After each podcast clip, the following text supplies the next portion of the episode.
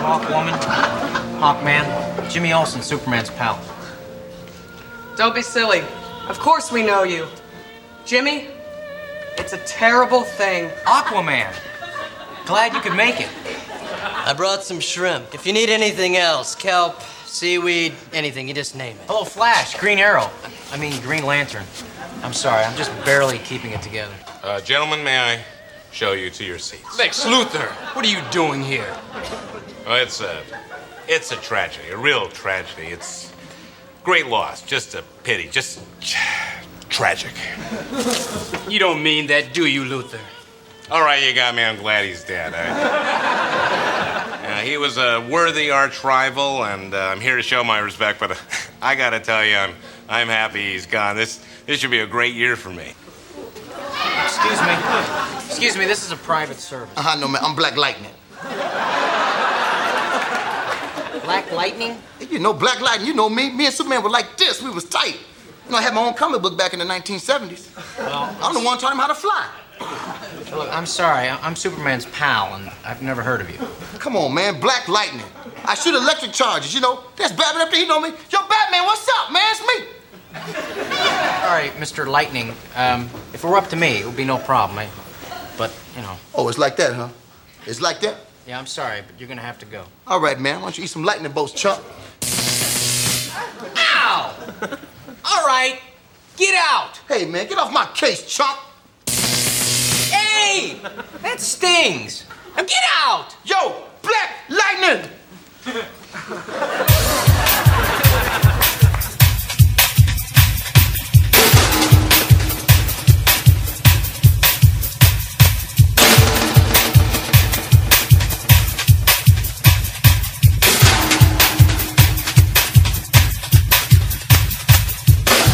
Justice, like lightning, should ever appear to some men hope and to other men fear. I was 21 when I wrote those words. It was some six years later before I finally understood them, and that was the day Jefferson Pierce became Black Lightning. Created and written by Tony Isabella, artists Trevor Von Eeden and Frank Springer, colorist Liz Berube, letterer PG Lisa, story editor Jack C. Harris. And so began the first issue of The Titular Star and one of the subjects of this episode. In the 1990s, years before Wikipedia became the flawed but invaluable default internet resource, we relied on pioneering journalists like Don Markstein to offer up the closest thing to comprehensive cataloging of our comic book heroes. Up until his passing in 2012, Don Markstein's Toonopedia was still the first choice destination for researchers in this field. Rather than draft my own summary, I just assume read from his. There was a time and place for everything, and in 1977, in comic books, it was time for black superheroes to take starring roles. Marvel Comics already had two in their own titles Luke Cage and Black Goliath, and arch rival DC was falling behind the times. Unfortunately, the only one they had on the drawing board was an insult to practically everybody and any point of view at all. The original candidate for DC Comics' first headlining black superhero was a character called the Black Bomber. When the editor who had approved the Black Bomber left the company before the character had seen print, Tony Isabella was asked to salvage the character. Isabella convinced editors to instead use his Black Lightning character, which he had been developing for some time. Tony's Tips was an opinion column that used to run in Comic Buyer's Guide and then eventually migrated online. Isabella wrote of the creation of Black Lightning for the June 20th, 2000 installment. Black Lightning was the first DC superhero to headline his own book, but there were three other supporting players who showed up first. The first was John Stewart, who became Earth's substitute Green Lantern after Guy Gardner was injured. He debuted in a Denny O'Neil slash Neal Adams story and didn't make another appearance until Len Wein used him in a JLA story. It was a long time before he made anything resembling regular appearances. Tyroc was a member of the Legion of Superheroes. The unfortunate thing about him was that he was the first Earth-type person of color shown in that series and came from an island nation of blacks. All blacks living on their own island? Sounds like a Klansman wet dream to me. One of those things that makes you wonder if the writer had thought through this concept completely. As I recall, Tyroc had some sort of sound powers. Then there was Mal of the Teen Titans. He didn't have any powers when he first joined the Teen Titans during their brief no costumes era. When the book was revived in the 1970s, 1970s for another brief run. He initially wore an exoskeleton and the Guardian's costume. Later on, he picked up a magic horn somewhere and fought crime as the Hornblower. I will say that I created Black Lightning after convincing DC not to publish another black superhero on which they had started work. The Black Bomber was a white bigot who, in times of stress, turned into a black superhero. This was the result of chemical camouflage experiments he'd taken part in as a soldier in Vietnam. The object of these experiments was to allow our white troops to blend into the jungle. In each of the two completed Black Bomber scripts, the white bigot risks his own life to save another person whom he can't see clearly. In one case, a baby in a stroller, and then reacts in racial slur disgust when he discovers that he risked his life to save a black person. He wasn't aware that he had two identities, but each identity had a girlfriend and the ladies were aware of the change. To add final insult, the bomber's costume was little more than a glorified basketball uniform. DC had wanted me to take over writing the book with the third issue. I convinced them to eat the two scripts and let me start over. To paraphrase my arguments, do you really want DC's first black superhero to be a white bigot? Okay, he wasn't precisely their first black superhero, but I made my point. The Black Bomber stories were deep sixed and I went to work on my own creation. After all these years, Black Lightning remains the creation and the work of which I'm proudest. Readers of the original 1970s series have told me how much this character has meant to them. A couple of them were inspired by schoolteacher Jefferson Pierce and became teachers themselves. The short-lived 1990s series, drawn by the incredible Eddy Newell, received critical acclaim from all over the place. One issue even received an online award for Best Comic Book of the Year. Hopefully, Black Lightning, Eddy, and I will all get together again someday. Picking up where we left off with Don Markstein, they called in writer Tony Isabella, whose prior credits included both of those Marvel characters, Luke Cage, Black Goliath, as well as Daredevil, Captain America, The Champions, and many others, to act as script doctor, but he pronounced it hopeless. That left him with three weeks to start from scratch and replace it with a brand new concept, and result was Black Lightning. By the way, Black Lightning wasn't named after Johnny Thunder's horse. He was named after a menace on a Wonder Woman cover that Isabella chanced to run across while the character was gestating. Black Lightning was Jefferson Pierce, who grew up in a slum in Metropolis, Superman's hometown, and the same slum, by the way, where the 1940s Newsboy Legion series was set. He escaped the ghetto to the point of becoming an Olympic decathlon medalist, but he returned as a high school teacher to improve conditions and help others find their way out. His biggest obstacle was organized crime, and it was to break their stranglehold in the community that he became a superhero. His friend Peter Gambi, a tailor and part-time experimenter who had helped his family following the shooting death of his father, made him a costume and equipped it with a gimmicked belt. Wearing it, he was able to generate electricity from his body and use it as a weapon in hand-to-hand combat. Later on, through unspecified means, he seems to have internalized the power. Gambi, by the way, already had a minor connection to the DC universe. His brother Paul had crafted costumes for most of the Flash's villains back in the 1960s. The character debuted in Black Lightning number 1, dated April 1977. Isabella wrote the script with Trevor Von Eeden, Thriller, Green Arrow, doing the pencils, and Frank Springer, Brain Boy, Nick Fury, Agent of S.H.I.E.L.D., on the inks. Isabella and Von Eeden remained on the title through its 11 issue run, which ended when, in 1978, DC abruptly cut back drastically on its entire line. Before it was finished, the hero was offered membership in the Justice League of America and became the third after Adam Strange and Metamorpho to turn them down. He eventually joined, but decades went by first. Like several other refugees from what is remembered as the DC implosion, Black Lightning found a slot in the back pages of somebody else's comic. It took a couple of years, but eventually he got gigs in Detective Comics, where Batman is a star, and in the World's Finest Comics, where Superman and Batman shared top billing. In the mid 1980s, he was scooped up into a team, The Outsiders, where again, at least initially, Batman was the star who sold the comic. That series ended in 1988, and for the next several years, Black Lightning was seen mostly as an occasional guest star. DC launched a new Black Lightning series in 1995, with Isabella again doing the scripts and art by Eddy Newell, a relative newcomer to the field. The series had great critical success and was apparently selling quite well, but differences with the publisher led to Isabella's departure after the eighth issue. Without him, the series ground to a halt. The spark went out with its 13th issue, February 1996, and since then, Black Lightning hasn't been seen on a regular basis. DC has black members of the Legion of Superheroes, the Teen Titans, and the Green Lantern Corps, as well as black characters in many other positions. Black Lightning remains the company's strongest black star. He just seems to have bad luck when it comes to sustaining a series. Three years ago, I had a conversation about, amongst many other things, Black Lightning in his new role as a TV series star with a person who at that time identified as Mix Jeffrey Brown. I don't want to dead name anybody, but the name Jeff comes up several times in the recordings, whether it's going to be this episode or later episode, so I wanted to clarify. Currently, they identify as just Julia Raul, and they're here to offer you a recap of what occurred in the 1990s Isabella Newell annual series. It's a good lead off to my subject about Black Lightning. So, what did you think about the course of the series? Like, can you give us like an overview of what happens over the course of the trade and what changes you saw between writers, if any? Okay, well, when Isabella was writing issues one through four, it was a little bit of a melodrama. Jefferson in the new city calling his wife on the phone saying, No, I'm going to be out working. And I'm thinking to myself, as I'm reading this, does she know he's Black Lightning? Because at the time when I read this, coming in new after watching the show, I'm thinking, well, maybe this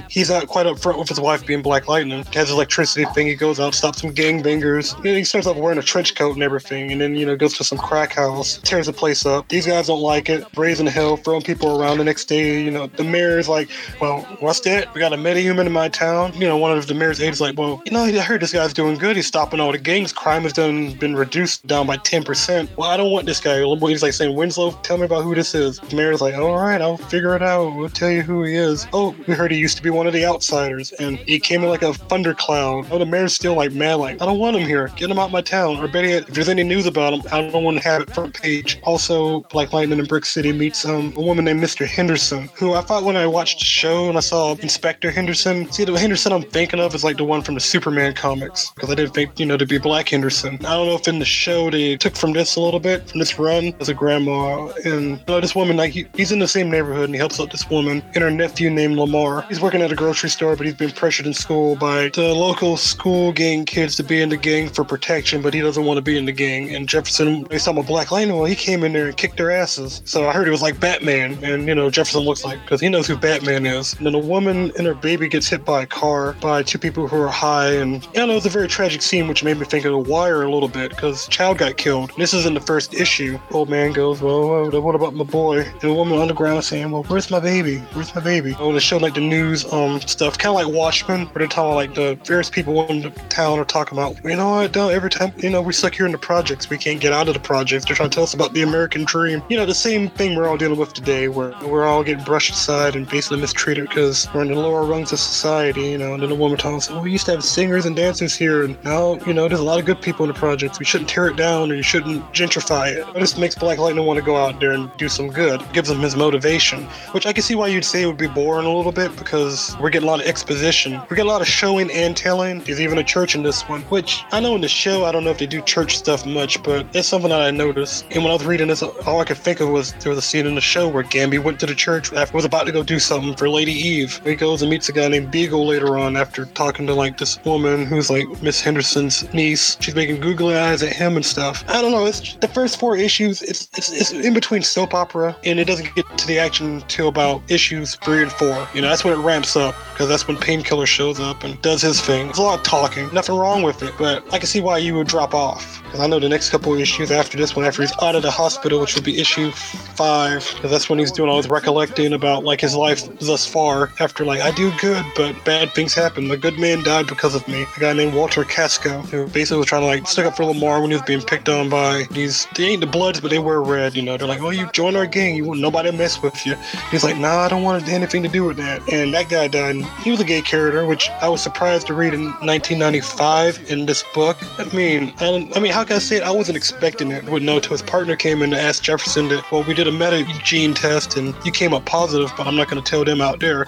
Just tell me, is my partner a good man? He's like, yeah, he was a hero because he was going on about how Walter would tell silly jokes and stuff. Be kind of macho a little bit, but it's one of those things where it wasn't about action or the punchy punch stuff. It was more about like the, just the story. I can see why it reminded me of Daredevil because he just felt guilty on issue five. But by issue six, we got Gangbuster who shows up, and you know who that is, right? I don't remember the fellow's name, but uh, Jose. Delgado. Yeah, and he was the fellow who was the street level vigilante who they introduced Superman books. It was originally supposed to be Guardian, but they couldn't uh, get the uh, they wouldn't allow them to use Guardian, so they created a new character. I was surprised to see him in this though, because see, I'd read a little bit of the Superman books with him in it, and I know Luthor broke his back. I know he broke his back one time, and Luthor, before he became his Australian illegitimate son, I helped him out by giving him a cybernetic spine. But if he did anything out of line, Luthor would press a button and he wouldn't be able to walk. And seeing him in this, because I think this is like post-death and Return of Superman, I kind of laughed a little bit because I'm thinking, yeah, this guy, I remember him. I mean, last time I saw him, he got shot in the arm running from the cops after busting up some drug deal, drinking a bottle of bourbon afterward after jumping in the bay. Or he got shot, got grazed in the arm, jumped in the, jumped in the water to get away from the cops. And then when he got out of it, he was with a bum drinking some whiskey or whatever. Talk about leaving town, but he was with Cat Grant. And when I saw him in this, I'm like, what's he doing here? I'm trying to think, why would you put him? Is it because him and Black Lightning were in, from Metropolis? Which I'm surprised he wasn't in Superman animated series either. Don't you think that's odd though? But he was he had like a free issue arc that Isabella did before he um left, where basically Tobias Whale makes his presence known. Which when I read this, all I could of was the actor that played him in the show. Because with Gangbuster, I don't have any reference for him. He's a guy that wears brown and tan and has like a motorcycle helmet or something. And fights with nunchucks. Very um Teenage Mutant Ninja Turtles. Well, it's another thing. It's it's one of the rare Latino DC characters, and he's a dude in a motorcycle helmet with some nunchucks. You know, Which, I, like, which I look at him and go, you could have put him in like episode of Superman the animated series, right? Since they were mining from that era, you know, they had Bibbo there, they had Hamilton. They could have had Gil- Delgado, but you would almost have to put him on the Batman show if they were to have adapted him back then, as opposed to the Superman one. But I know, then again, that would mean you have to have Cat Grant, which I'm surprised he didn't show up in the Supergirl show. But I know Cat Grant in that show would probably not go for Delgado here. I was talking earlier about how Gangbuster was a fill-in for Guardian, and on the Supergirl show, you had Jimmy Olsen become Guardian. So Mhm. they didn't need Gangbuster; they had Guardian instead. I can tell they just don't want to use this character. we kind of like with Black Lightning, we're like, yeah, we made him, but we're gonna put him in everything. Even though he was a product of the '80s, though, when I look at Delgado, when I look at him in this '90s book, it's kind of jarring because him and Black Lightning, you'd think one of them would know of the other, because like one of the cops goes tells on Black Lightning, hey, there's some guy from Metropolis, a superpower type. Is he an outsider? And the guy says, no, he ain't an outsider, because you know Black Lightning's thinking, well, Batman's here. Tell him go on the side of the street. Don't come over here to Brick City, please. I got this. No, it's just Delgado, and they go like, well, he has warrants on him. If he goes back to Metropolis, they'll arrest him. And since he's in Brick City doing what he's doing, he can get arrested there too. So I like it that they have him that he's on the run. And I don't know what they did with the character afterward. After these issues, looking after some gang member who had reformed, who was trying to do like peace summits and stuff. It's like the plot of issues six through nine. I mean, I find it interesting, but it's very topical at the time and maybe topical now. But you know, when you throw in Tobias Whale orchestrating all this with, uh, he has a weird meta with him called Ishmael, which since Whale, you know, it's like you know about Tobias Whale, right? Yeah. I would say Stephen Mandragora if I was to think about that version, but CW version seems a bit more interesting than what I'm reading right now. Because if I just look at him at face value, Whale looks like Kingpin. He has this shapeshifter called Ishmael impersonate Jose Delgado that put a hit on this former gang member who's doing peace summits and stuff. And then issue seven, Black Lightning's just doing his thing. His wife's trying to call him, but she's sad because he ain't picking up the phone. And they're supposed to meet for something. Beagle goes on about both Delgado and this other guy's history, who is on Carlos. Because there's a lot of stuff when I read it in context, thinking about the post-crisis DC and DC universe. It makes sense that they wouldn't have done this in the Superman books, but they put it off over in Black Lightning. Could have easily could have had him go to Gotham, but I know Gotham at the time after Bane and broke Batman's back. I'm taking over your city. I'll break your back, Gangbuster. Maybe Bane should have hit Brick City first and work his way up to Gotham. Yeah, which I, I know. I don't even know if they were even going to do that. But reading this, I'm thinking, well, why is he here? Does he know Black Lightning's here? You two both were in Metropolis. Find it interesting about Black Lightning that okay, he started off in Metropolis in the suicide slums, and then they retconned it. Even in the cartoon, it's like, well, Steel was in the suicide slums, but Luthor grew up in the suicide slums. I don't know if it's a Kirby thing or I, I believe Suicide Slum was a Kirby thing, yeah. And that's oh. one of those things that gets me. It's like you've got Superman and he can do all this stuff, and yet Metropolis still has a Suicide Slum. You know, Which I mean, the, the name by itself makes me think that should be in Gotham. That shouldn't, be, Right. that shouldn't be Metropolis. I get it; it's the ghetto of Metropolis. But I look at it and go, well, Steel, In the cartoon lived there. Looked like he had like a factory and whatever, right? And there was a little black neighborhood next to it, which I thought well, that was cool. I'm glad they had that there, but they only showed it for one episode. Where I'm like, I want to kind of see more of that. Rather than when I read this, all I can think of, oh yeah, Suicide Slum. This is Lex Luthor allegedly, you know, like his foster parents and stuff, and got life insurance, and basically built himself up to be Donald Trump-esque, but not the Clancy Brown version that I know of. I'm probably spitballing here. I might be wrong because I kind of read post-crisis Lex as Clancy Brown because that's that's like the best version of him. Even when he's got the beard and, and the hair with the Australian thing going on, I'm like, oh yeah, that's Clancy Brown Lex. Lex Luthor is who Donald Trump thinks he is. well, minus making a clone of himself after his body's been poisoned by kryptonite and pretending to be Richard Branson.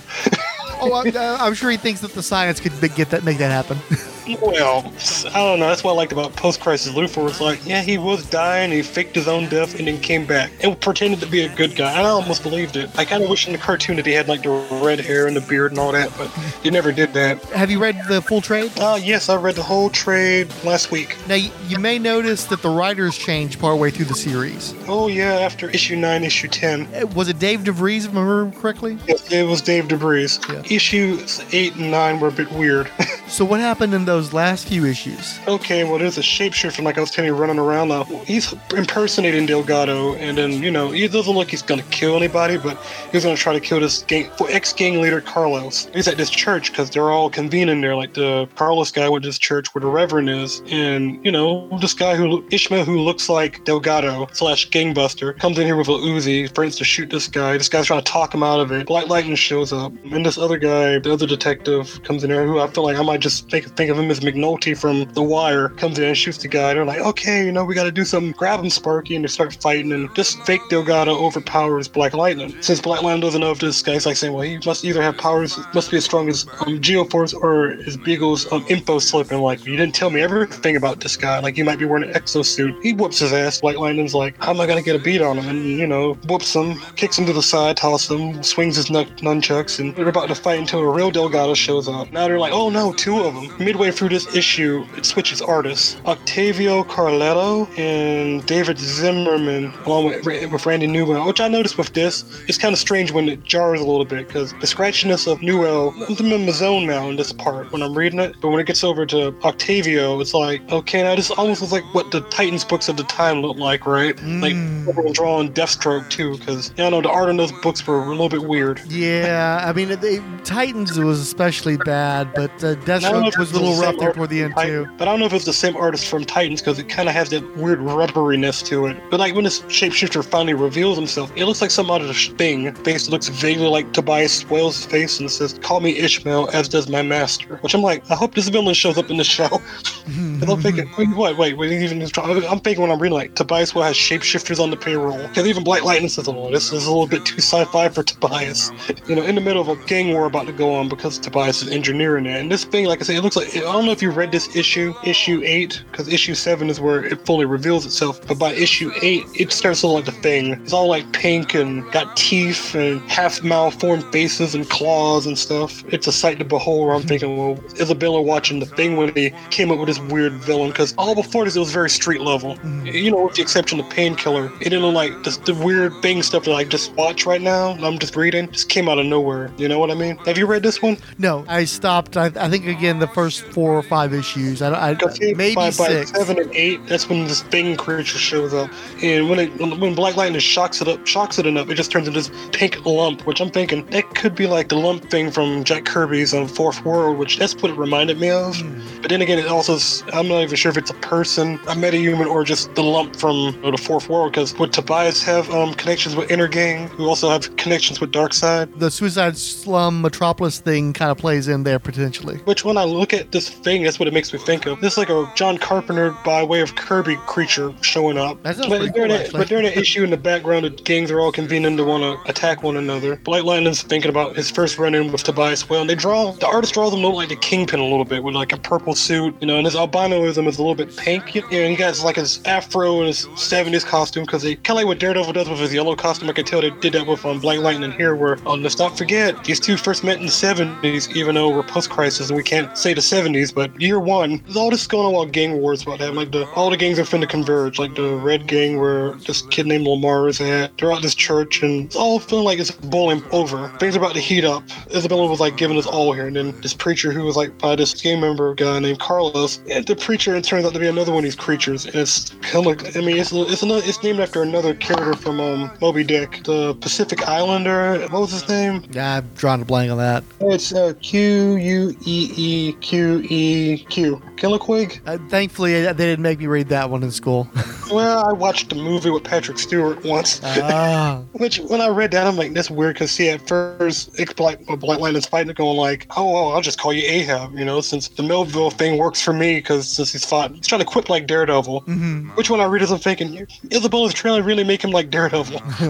Except fighting the thing, of course. And, you know, they shock this creature and they tie it up, but Jefferson's wife leaves him after the whole gang violence is averted. And when it switches writers, then once again it teases some more stuff by issue 9, where there's like a guy in a big old mech suit demolishing project buildings. And that's when David DeVries and Lane Shiro, the writers, and Mike Huddleston, you know, show up. Which Mike Huddleston's art in this issue, it was another weird jarring thing where I'm like, this ain't Eddy Newell. You know, it was, right, I was almost about to get out of it because I'm like, okay, Black Lightning's the guy in the mech suit, but he's calling out Black Lightning, and I'm like, am I supposed to know who he is? Because the more I read it, the more they were fighting, and then you know, Black Lightning gets knocked out pretty good. He starts to think about his life. Eh, eh, the days before, or the hours before this whole event happened, also Tobias Whale's watching all this happens, because this is like the last issue where you even know he's, you know, making moves against his arch arch nemesis. There's another thing I noticed. He had like a young child in issue nine with him, Tobias. Well, I don't know if you know anything about that. It was kind of weird. Anyways, moving on, you know, his wife left him a note saying, well, ex-wife saying, well, you know, I'm gonna leave you, Jefferson, you know this ain't gonna work out. You're still Black Lightning, you don't care about me. And then meanwhile at the school, he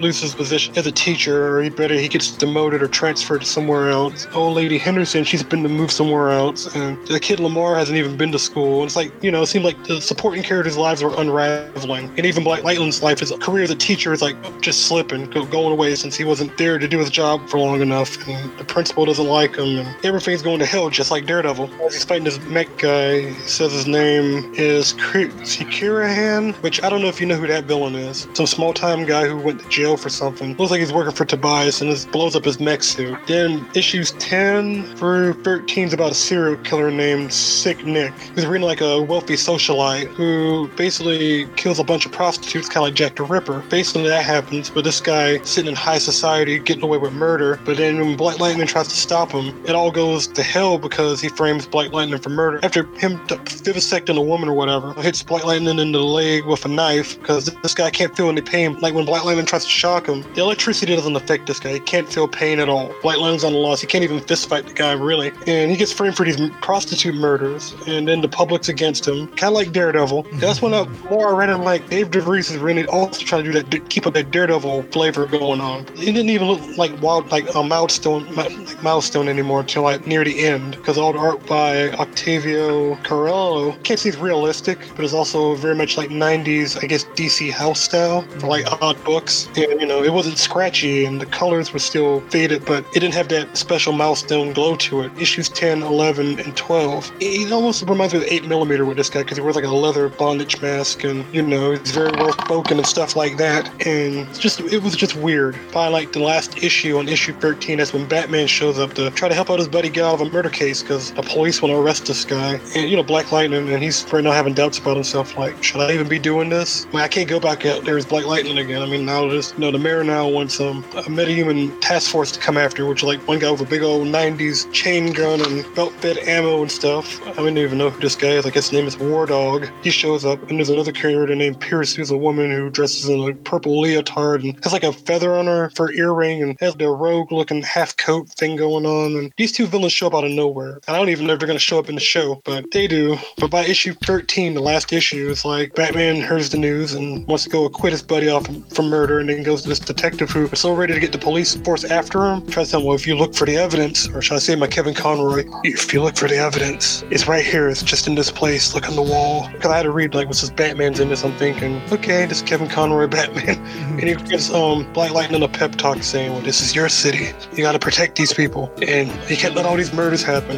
And then Black Lightning's like, okay, Batman, you win. All right, this is my city. I will acquit myself. So in the last issue, there's a little bit of a fight the two metahumans, War Dog and Pierce from the last issue. Rescues a woman who was about to be killed, and then you know Black Lightning and this detective Joey, they try to talk this whole thing out. And Then they go to the mayor's office at this country club, and then the killer is Stick Nick's there, and his name was Wentworth. After he's got caught, he's gonna threaten to, threatens to kill the mayor. And Black Lightning's like, all right, fine. And he sh- Black Lightning shocks the mayor, but he doesn't kill him. But he proves that well, this guy's a metahuman. That's why he's been able to get away with all these crimes. And by the end of it, you know, he stops the guy by nearly drowning him in a puddle of water in the lake. The police arrest this guy, and then Batman says, "Well, good job. Thank you for helping me out there." And Black Lightning's like, "Yeah, great. This is my city, I'll do something. And then the end of this series, which only had 13 issues, and I don't know, it was a weird little like up and down thing where Isabella wanted to keep it street level, but DeVries wanted to really uh, add it to fantastical level and fantastical characters and things mixed in with the street level. So that's why I said it gives that Daredevil vibe, which I wasn't expecting. But I can see where you can say it's boring in spots and where it's very introspective. It can also be very much like, well, I came here for Black Lightning doing cool shit.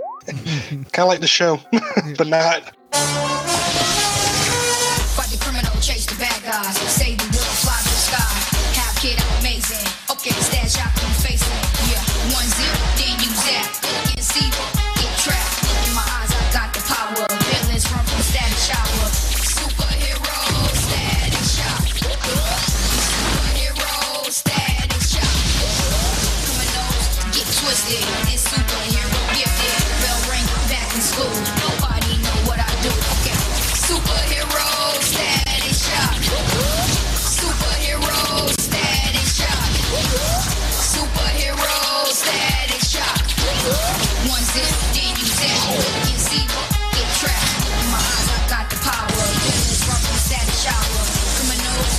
twisted. Gifted. Bell ring, back in school. Nobody know what I do. Okay, superhero, Static number one by Dwayne McDuffie, Robert L. Washington III, John Paul Leone, and Steve Mitchell is the belated fourth milestone title, arriving on May 4th, 1993, the fourth month of the imprint. As with Spider Man at Marvel, timeliness has no negative impact on the young hero, whose relative success easily eclipses that of all his forebears. Virgil Hawkins is the funny, nerdy kid within his peer group. He has the hots for Frieda Goren, in whose friend zone he resides. Also, he has secret electromagnetic powers and flies around on trash can lids as the new local hero Static. Sadler neighborhood creep Hot Streak also has his eyes on Frieda and sends his gang to collect her for some quality time. Hot Streak claims to run Ernest Hemingway High School and keep all the finest girlies in his stable. Static rescues and flirts with Frieda, making progress. Static can easily handle the gang, but Hot Streak's super speed and fire generating is too much for him. Defeated, Virgil's secret identity is uncovered by Frieda when she tries to care for Static. Flashback. We meet the cast when some of the cast meet in high school. Virgil Hawkins is the brain who talks too much, sometimes in Shakespearean English. Ugh. Larry Wade is his tall, intimidating friend, mentee, mentor. Frieda Goren is the cute new girl who needs a tutor. Biz Money B's other name starts with a W and ends with a hard R, but he's still ready with the racial epithets against members of the culture he's appropriating. He's a wannabe womanizer, but Frieda isn't interested, so he takes out his incel aggression on Virgil. The public humiliation from B's beating just seems to encourage other people to slag on Virgil. When his personal Mary Jane Watson calls, the thrill is tempered by her liking him as a friend for not being a macho type. Even Virgil's mom is dismissive. Open wound, insert salt. Larry comes through with a gun and a plan. Virgil can kill B at the Big Bang. An incident in which an experimental substance given the slang name quantum juice was used as tear gas during a gang riot on Paris Island in Dakota, resulting in the creation of superpowered bang babies. Yeah, get the Virgil can kill B at the Big Bang during the chaos and walk away clean instead of enduring four more years of this. Except Virgil isn't a killer. Virgil can kill B at the Big Bang and toss the gun in the bay just as cops descend with the gas attack. Virgil survives and cameos ensue, including Mom's system workers. System is a malevolent international conspiracy that controls most of the civilized world. Mom is a ruthless crime lord in charge of the Amber Cell of System. Brickhouse. A member of the Blood Syndicate Street Gang, Marta gained her abilities from touching a brick wall when the gas hit because she was present during the infamous Big Bang. Brickhouse is invulnerable, has superhuman strength, and is depicted as between 7 to 10 feet tall. and some other folks that will be a big deal later. Trying to get home alive, Virgil's electromagnetic powers manifest, and he ultimately flies home on his trusty trash can lid. Virgil works out, practices his powers, and sews a suit. Static builds a rep, taking out local hoods. But now B has resurfaced as Hot Streak and shaken Virgil's confidence. With a pep talk from his new alter ego cohort Frieda, and deducing how B's powers work, he notches an easy W. Unfortunately, Frieda Is still only down with being Static's friend, not his reward. And now our young hero is on the radar of a whole other level of bad guys. Virgil lost his job answering a distress call from Frieda. Tarmac A simple-minded henchman, he served as a decent source of muscle. attacked Akad's, a club Virgil's friends hang out at, calling out Static. Dude's the T1000 of asphalt, with the brains of pavement. Static dominates in his encounter with Tarmac by using his scientific mind and setting traps. Too bad for him that this was all a test, and now he has to deal with Holocaust, former member of the Blood Syndicate. Holocaust was born Leonard Smalls Jr. He is a power-hungry individual. He was a proud member of the Paris Island Bloods gang and took part in the Big Bang Turf War. When experimental tear gas, quantum juice, was used on the gangbangers, most either died or became mutated survivors called bang babies. His main superhuman ability is his pyrokinesis. Holocaust can project fire from his body, as well as cause things to explode with a thought. He also possesses superhuman strength and durability at an undefined level. Because of his powers, Holocaust is immune to heat. He is also resistant to telepathy. He is one of the chief antagonists, and an occasional anti-hero, within the Milestone Comics line. After catching his best gal Frieda with his best friend Larry, and catching hell from his family for losing another job, Static entertains a position with Holocaust Gang. Of course, the guy's a psycho who wants help immolating mobster kids, so they go their separate ways. In what's become a staple of Static, we start in medias res, with a race riot between blacks and Jews, instigated by a non lethal bombing spree. Then we rewind the action to an RPG session among Virgil's friends at the local hangout, where homophobic slurs are mere clowning. Milestone is good at the long game, planting seeds for later turns of events. There was a brief moment in the previous issue where Virgil tuned out around a girl named Daisy Watkins. He'd unintentionally agreed to a date, then dismissed the idea to his friends within her earshot. Word comes over the radio about the Temple Beth Adonai attack, which is where Frieda goes, but she's out of town. Between Static and the united front of Rabbi and Reverend,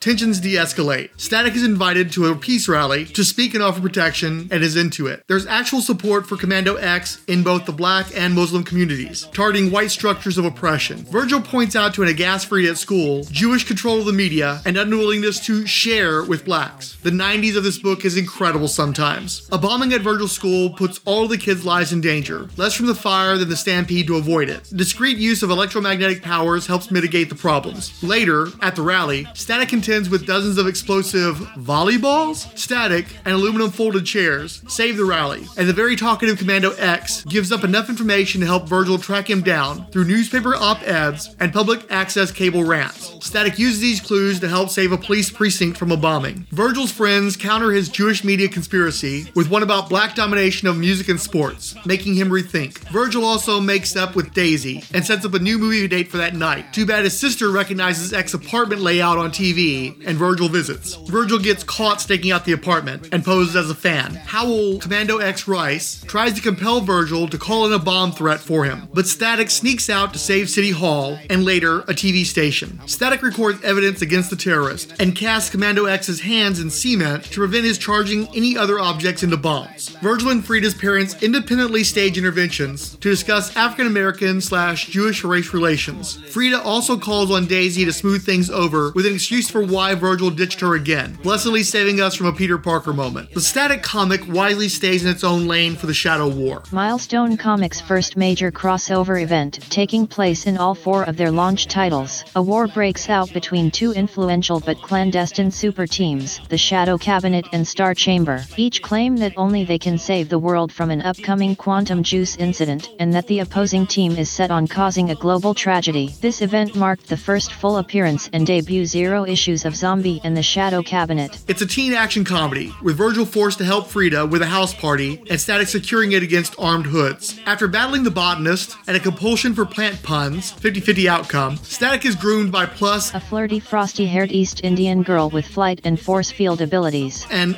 Funyl, spelled F U N Y L. A scrawny, nerdy white boy who teleports. He initially joins the chamber, but only the flirtatious Plus helps with the party crashers. It probably didn't help that Funyl had bugged the star badge the Star Chamber had given Static. Oh, and Daisy catches Virgil with Plus. Oops. While at the mall shopping for shoes, Static busts a boosting ring that includes Virus, a homeless special needs kid who can divide into ever smaller duplicates of himself. Virgil gets his kicks, and the kid goes to a shelter. The late John Paul Leone isn't wasn't everybody's favorite, but his style on Static work for the book, and he'll be missed. His first replacement was Brian Kalin O'Connell, who did little work in comics. He had a swell style similar to Chris Sprouse, but left for animation at Disney slash Pixar. In a two-parter, Virgil finally sets a date with Daisy, but was already two-timing her as Static with a not-so-secret Bang Baby admirer. Virgil got his sister fired and reclaimed his old job, while Frieda checked out the gang's homemade comics. Wilfred, sometimes credited with his surname Santiago, auditions as permanent replacement with issue number 11 of Static, and it's not great. Static gets beaten by and wins a rematch against Puff and Coil, all while moonlighting on a concert date with Daisy. Tired tropes, I'm not enjoying this at all. Next is another fill in issue from Kurt Busiek with Neil Vokes about a bang baby trying to escape gang life, but is extorted into fighting Static. Very Peter Parker, very on my nerves. Opted to just skim this issue. Wilfred returns for another ugly, hard to follow story where Virgil is a terrible and deceitful boyfriend while Frieda enables him. This would involve some sort of serpent person with weird headache inducing dialogue that's part of a conspiracy against Static. Also, crossover setup. Static is involved in the final chapter of the DC Milestone Superman family crossover Worlds Collide. He's essential to the ending of that story, and I don't have the time in this episode to really get into that, so we'll save that.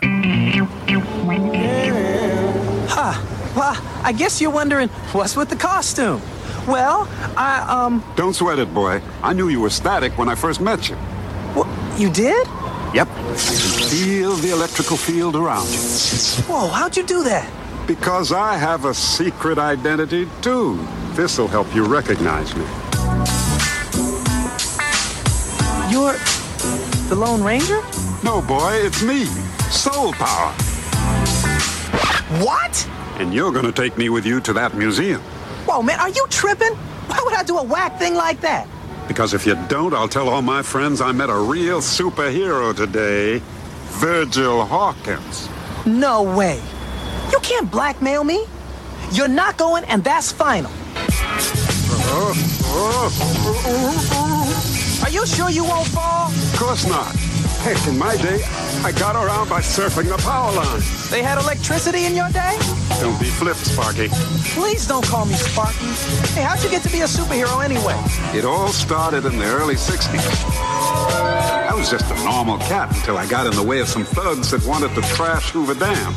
Transformer Blue giving me the power of 10 turbines. I fought all sorts of scum in my day. Or better yet, milestone milestone characters, which is another line of books that I did read. I mean, they're not Image, but they were DC. But Static Shock, because of the cartoon, kind of made me want to go out there to find back issues of um Static and Blood Syndicate and all of them. I didn't read a, the whole line, but Static Shock was the one I was more interested about the book counterpart because the cartoon, I got a good idea how that worked. I was trying to see what characters from the 90s, like the 93 comic was it? I believe so, yeah. Yeah, 93 to like 96.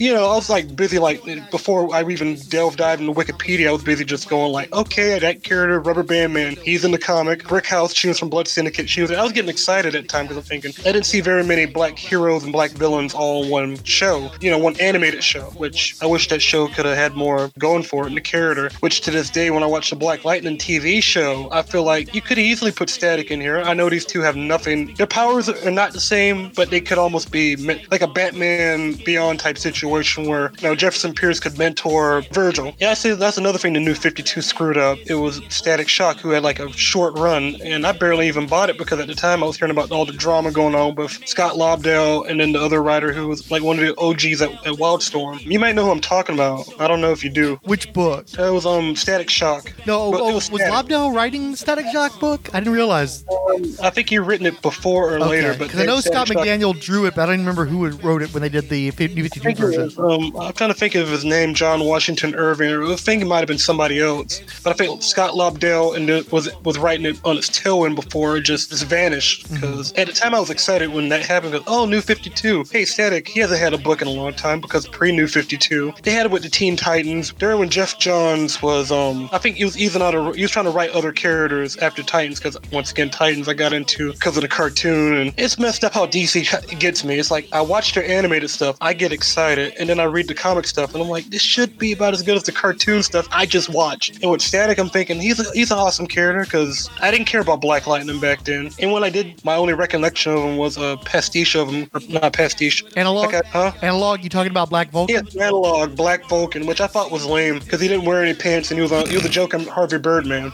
State your name for the record. Black Vulcan. Uh, Mr. Vulcan, tell us about your superpower. Pure electricity. In my pants. Oh my. Sorry, man. Tell us, what would life be like without your powers? Well, you know how it is when the power goes out in your house? It would be like that, only in your pants. Indeed. Your witness. Isn't it true that the reason you left the Super Friends is because you were fired? Why? They said it was some sort of budget thing. But I think it's because I complained that they're always pairing me up with a white super friend. Like I was gonna start super looting the minute they weren't watching. And you think I named myself Black Vulcan? Hell no. I used to go by Super Volt. Black Vulcan was Aquaman's idea. And I said, well, maybe we should just call you Whitefish. There was a, a humor magazine called Deep Fried, Jason Yungbluth did, where he did a, a joke basically making fun about how they treated Black Vulcan and, and how he was sort of like sort of an embarrassment. And I think in the end they make him do like Pikachu cosplay or something like that. The lack of pants did not do that man any favors. And as well, when I look at that character, even when I was a kid, I'm like, this guy's lame. Yeah, there was Static Shock. I already mentioned him because of his cartoon. Like I said, Black Lightning was that weird blind spot. And even before the show came out, you know, I'm going like, well, why isn't he in the D? Even I'm trying to think, he might have been a character I didn't like, but why wasn't he in the DCAU? If you're gonna put a character people should have more eyes on, even I know they had John Stewart doing his thing on Justice League. That's another character I, I like from that cartoon because once again, it's like the animated DC, the animated versions of all the DC char- black characters. I don't know for some reason they came off a bit more authentic than just comics were like in the 70s. They, the 70s, I, I don't even want to go back and read that stuff. I what little bit I did read because I felt like it just it just felt like they're all trying to do Shaft but doing it wrong. That's actually one of the issues because you brought up the milestone characters, and we know for a fact that the milestone creators own those characters. Dwayne McDuffie's estate and all of the other partners that are involved with the milestone, they all have a piece of that. And because they have a piece of that, and DC has a piece of that, DC doesn't let them do what they want to do with it, and they don't. And DC doesn't want to pay for them to get, get a piece of the pie, and so that's why those characters lay fallow. And Mhm. when you're talking about Black Lightning, they cut a deal in the 70s. It was the weirdest thing because it, I, I don't know how Tony Isabella managed to work this out, but he Mhm. managed to get a piece of Black Lightning back in the 70s. And he's always had a piece. To this day, he still has a piece. Now, I think he worked out something sometime in the 2000s where he maybe doesn't have as big of a piece, so they were exploiting Mhm. the character more. Um, Mhm. But he still gets money. He's still getting paid off the TV show. He's one of the only creators that that happens with. And for the longest time, DC dragged their feet on doing anything with Black Lightning, including excluding him from Super Friends and having him replaced by Vulcan, just so they wouldn't have to pay mm. Tony Isabella. And also, they did the same thing in Justice League Unlimited. They made like a character from a pastiche of like the Super Friends of minority characters. Speaking of Dwayne McDuffie, he wrote that episode, and it was all, I assume, because I, I think that Hanna-Barbera owns the characters it created for Super Friends, and so again, they didn't want to license them, even though it's stupid because Warner owns all of it, but I guess one hand didn't want to pay the other hand, and mm. so they had to use those analogs for that one episode. It's great, or was it like, I think it was a two-parter, and it, It was a really two-parter cool. called The Ultimate on Justice League Unlimited. When I watched that episode last night, it struck me again like, okay, they got faux Black Lightning. They don't got real Black Lightning. They got faux Black Lightning, who is faux Black Vulcan again. You know, 'cause And- once again, Bruce Timm and they were trying to be smart about. What's the point of this? We'll never find Cadmus or a cure. It's hopeless. Then what? We just die and let them replace us? No one ever knows we were here, that we mattered? I say we just bring the whole building down, right on top of us. Don't give up hope yet, Downpour. We've got friends in high places. You idiot. Do you really think that they can help us? Whatever's going on, we'll do everything in our power to. Yes, power. That's what it always comes down to, doesn't it? And that's the only way we'll ever be remembered. If we're the ones who take down the Justice League, the world will never forget us! Listen to yourself. You're not making any sense. You're getting sicker. Translation? They're afraid to face us. No! As the man said, you're either with us or against us.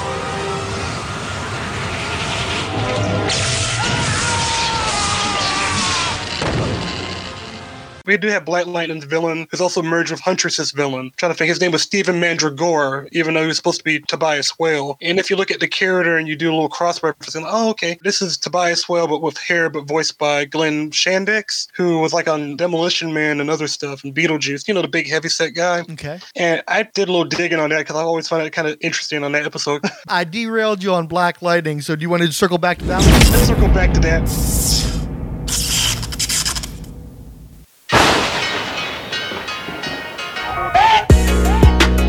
Pray at night for the helpless. Hoping you get us through breakfast. Wishing somebody come save us. Black lightning's back, come to shock the haters. No lie, seen him with my own eyes. Electric shocking guys, putting them all in line. About time somebody came down here and dealt with crime. Not just the gangsters, the police is out of line. So it's no trust, they don't understand our trouble. I don't know him myself, but do we come from struggle? Cause I'm like no superheroes around here, bruh. I'm like, he gotta be one of that. We pray at night for the helpless. Hoping you get us through breakfast. Wishing somebody come save us. Black lightning's back, come to shock the haters.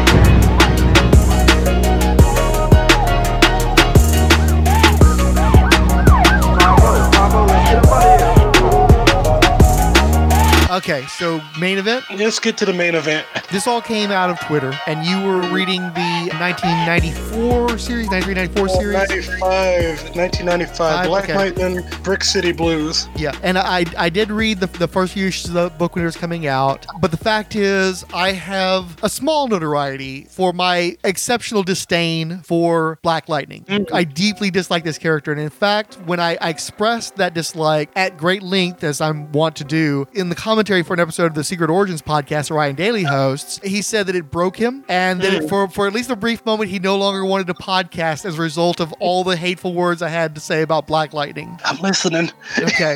I have no use for Black Lightning. Black Panther debuted 11 years earlier by single handedly defeating the entire Fantastic Four, and his first solo strips six years earlier battling Doctor Doom, and had been headlining a solo title for four years before Jefferson Pierce showed up. Luke Cage, Marvel's version of contemporary African American film and novel star Released the 42nd issue of his solo series the month Black Lightning released his first issue of a whopping 11 total. If you combine the total number of books under the title Black Lightning, you would have about two thirds of the run of one volume of Shadow Man, an African American character you probably forgot existed until I just reminded you. As you guys mentioned, but I mean to reframe in the worst possible way, Black Lightning was DC's typical, clueless, mayonnaise on white bread version of a Marvel blaxploitation character, produced years after that was even a thing anymore. Hence Luke Cage teaming up with Iron Fist after the Chop Socky fad wound down to last for another nine years as a duo. I grew up in a barrio, so I was effectively a minority in my neighborhood, and white boys like me had to hang tight with everybody who wasn't Latino. Most of my best friends up until junior high were black and comic book fans, which meant we disproportionately favored Marvel's black heroes, including G.I. Joe thanks to Stalker and Roadblock, in our collecting. As a comic book retailer, I found that this was not an uncommon story, as black fans a decade or more older than me could only find themselves in Marvel comics, since all DC had to offer was Teen Titans. Admittedly, they looked on Black Lightning more favorably than I ever did, but we still bust on him for his lame costume and afro mask, and it's not like he was a going concern at the time. I don't remember ever selling anyone a back issue of Outsiders, except maybe out of a quarter bin. I did collect the first few issues of the 90s series when they were coming out, because the house ads and his new costume were tight. I still have the Total Justice action figure. However, I dropped the book pretty quick for the same reason I passed on the recently solicited trade, Tony Isabella. He seems like a nice enough guy, and I've enjoyed some of his work, especially on Hawkman, but I frankly think he's a cancer on Black Lightning. It's funny because he was in a war of words with Trevor Von Eeden, who claimed the lion's share of the credit for the character's creation. To me, from the visuals to the powers of the stories, Black Lightning would be best served getting the Julie Schwartz treatment, chucking everything but the name and starting over from scratch. Except I'm not sure the name is worth keeping. Black Vulcan has a better power set, a more impressive look, and wider audience recognition thanks to Super Friends. Isabella may have struck a blow for creators' rights, but he did not help the cause by exerting them in such a way that DC avoided utilizing the character. Further, Isabella's stories were weak, and Jefferson Pierce's abilities and adversaries were relatively small scale. So really, why bother propping up an early and ongoing failure that's only a legal headache? Cyborg's a more viable character anyway. Peter Parker is a boy who learns a hard lesson, civil responsibility, when an armed robber, who he's under no obligation to imperil himself by interfering with as a part-time entertainer and student,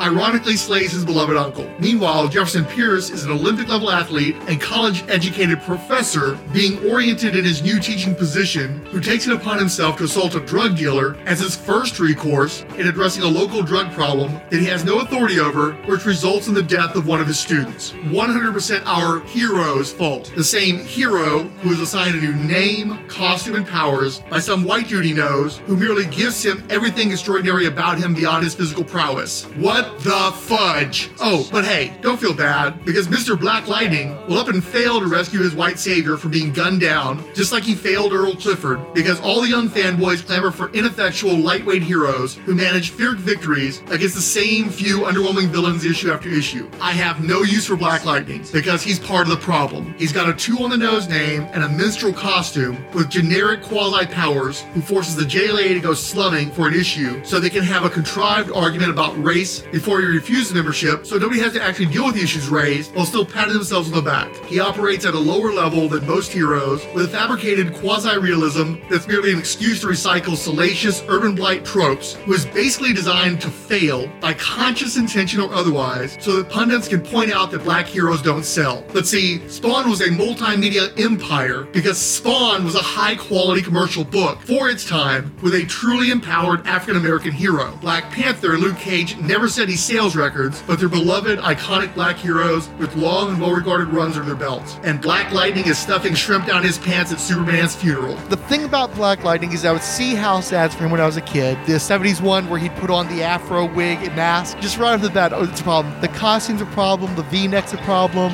But my main issue with him is Jefferson Pierce. He's supposed to be an Olympic level athlete. He's uh, highly college educated. You know, he gets a hold of the belt that gives him the lightning powers. And what does he do? He goes back into the hood and is basically like a street level vigilante who tases people with his energy belt.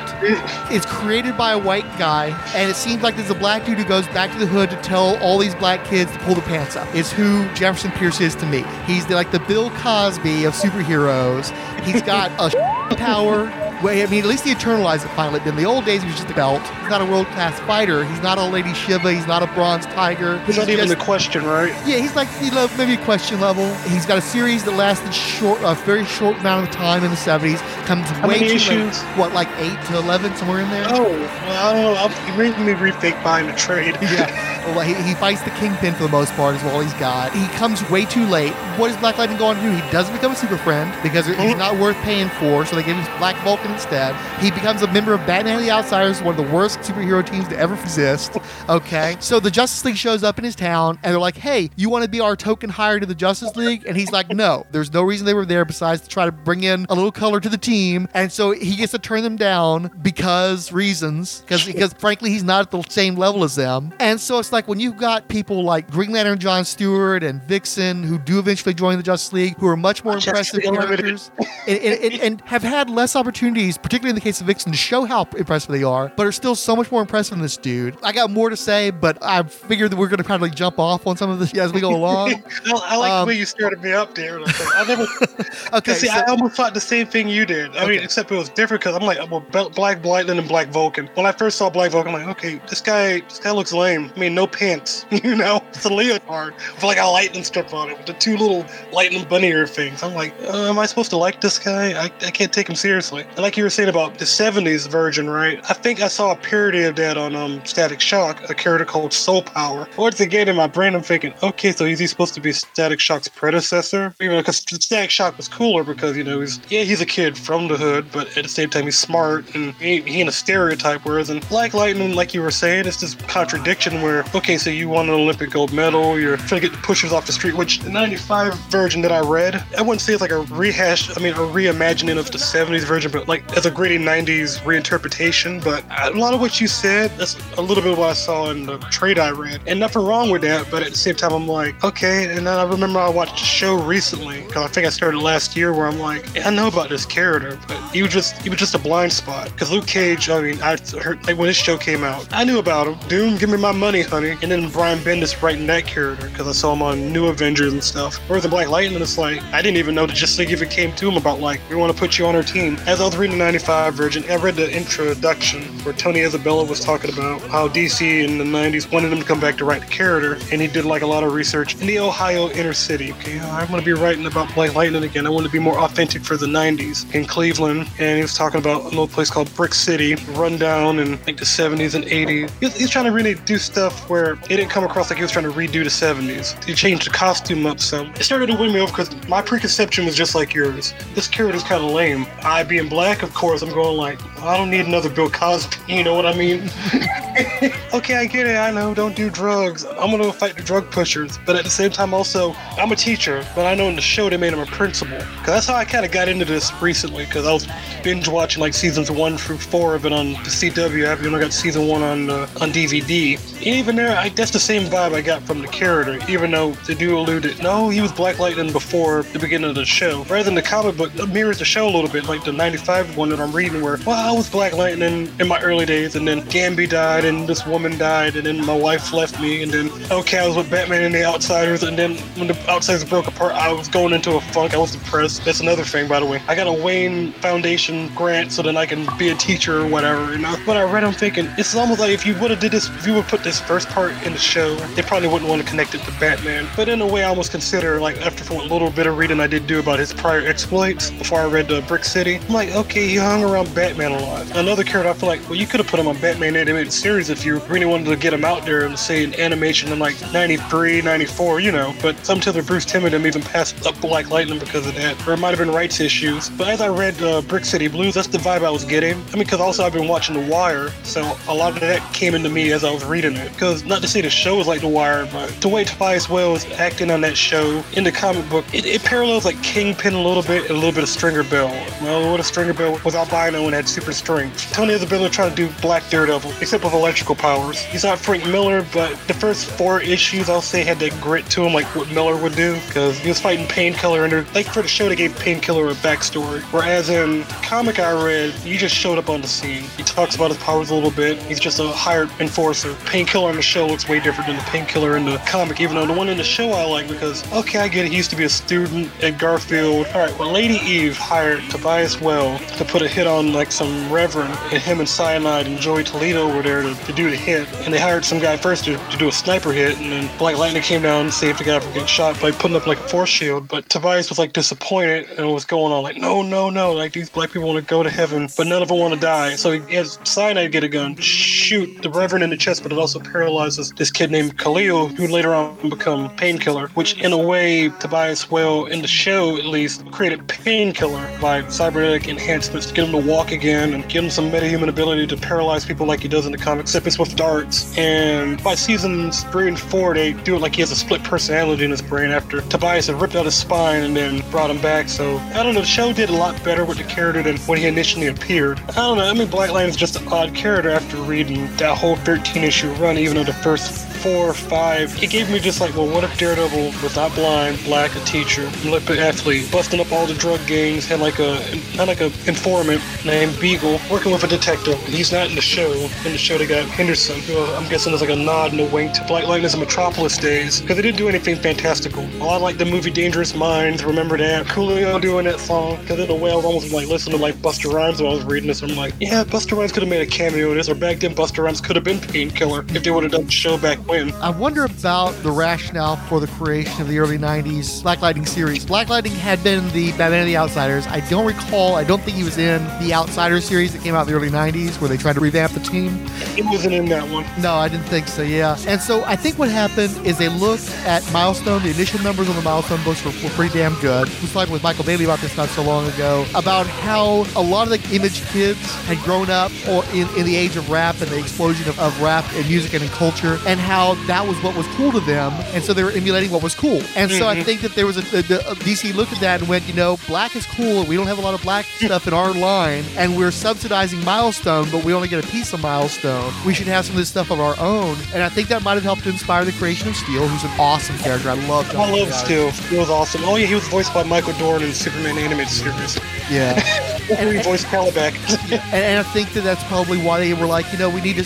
I, I think that they'd kept Tony Isabella at arm's length for a long time, since about the mid 80s. I think they were like, okay, well, let's go ahead and bring the creator back and let's try to do a legit relaunch of this, but give it that milestone flavor. The art in this does make me strongly think about Milestone because of the way Eddy Newell draws stuff. Inker Ron McKen like does all the finishes, and the colors by Matt Hollingsworth and Joshua Meyer and Chris Mathias and Robbie Bush. In a way, like the first four issues really made me think, well, Static could almost make a cameo in here, right? You can see him in the background buzzing by. It didn't happen in the issue, but my brain clicked. You could almost cross this over with Static, or you can make it a Blood Syndicate's like busting into Brick City, looking at art. That's exactly my first thought. You know, you could have easily done Black Lightning meets Static Shock before they did it later on, like in the 2000s, where Static and Lightning meet for the first time in continuity. I'm glad Dwayne McDuffie created it along with Denys Cowan and all them. You know, when I read those books, it still feels new, whereas when I'm reading Black Lightning, it feels like, well, you guys looked at what was over at Milestone over there, and maybe you, you know, sweet talk Tony Isabella like, you know, you want to do Black Lightning again, but we have this idea, and I don't know if that's what was going on. I'm, I'm probably talking up my ass, but, but yet it also has those image isms a little bit, like Painkiller having big muscles and he having like the ninja boots on, and he doesn't have very many big guns or anything, but you know, he has blades in his um, dreadlocks, and you know, he uses that as a weapon, which the one in the show didn't, but the one in the book though, he's just jacked.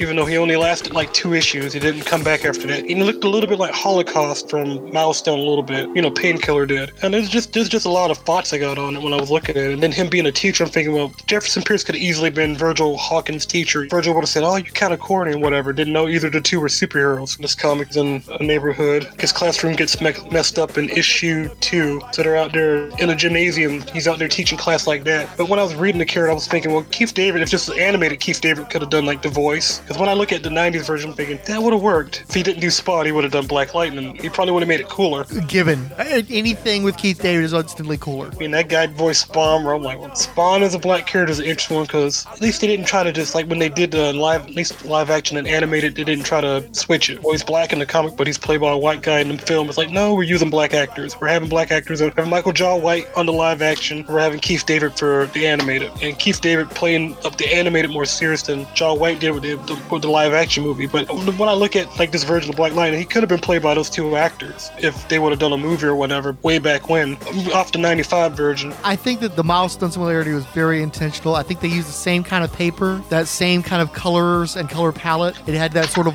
It wasn't as watercolory as the uh, milestone stuff, but it, it definitely had a similar palette to it. I don't think that Eddy Newell and Denys Cowan are that far apart in terms of their styles. I mean, if I didn't notice was Eddy Newell looking at it, I would have thought it was Denys Cowan. You can see a, a number of influences art, but I think Cowan's definitely in there. So that just gives you that milestone parallel all the more. I mean, I am expecting Static to just buzz by, you know, I'm expecting Blood Syndicate to give Black Lightning some trouble, like him fighting Brick House, and once again, Holocaust and Hot Streak and all those guys. Basically, the Rogues Gallery of the cartoon popping up, and him and Static got to team up to fight both of them. And the more I read, like, he's got to do with, like, the Commissioner, the Mayor doesn't like him, which is another thing which I liked about this, at least the 90s version that I read, where the Mayor's like, I don't want any mask in my town. We can do just fine without him. Yeah, we got a gang problem, but also we got a stadium we're putting up. The ancillary characters, basically dissatisfaction with, with the um, urban, renew- urban renewal, you know, um, gentrification, lots of stuff like that. Some old houses getting tore down and stuff. In a way, that's why I say The Wire comes in, because I can easily see, like, the mayor being played by the guy that, voiced by the guy, if it was animated, like the guy that played Clay Davis. That's who the mayor kind of reminded me of. But I could just hear him go, she.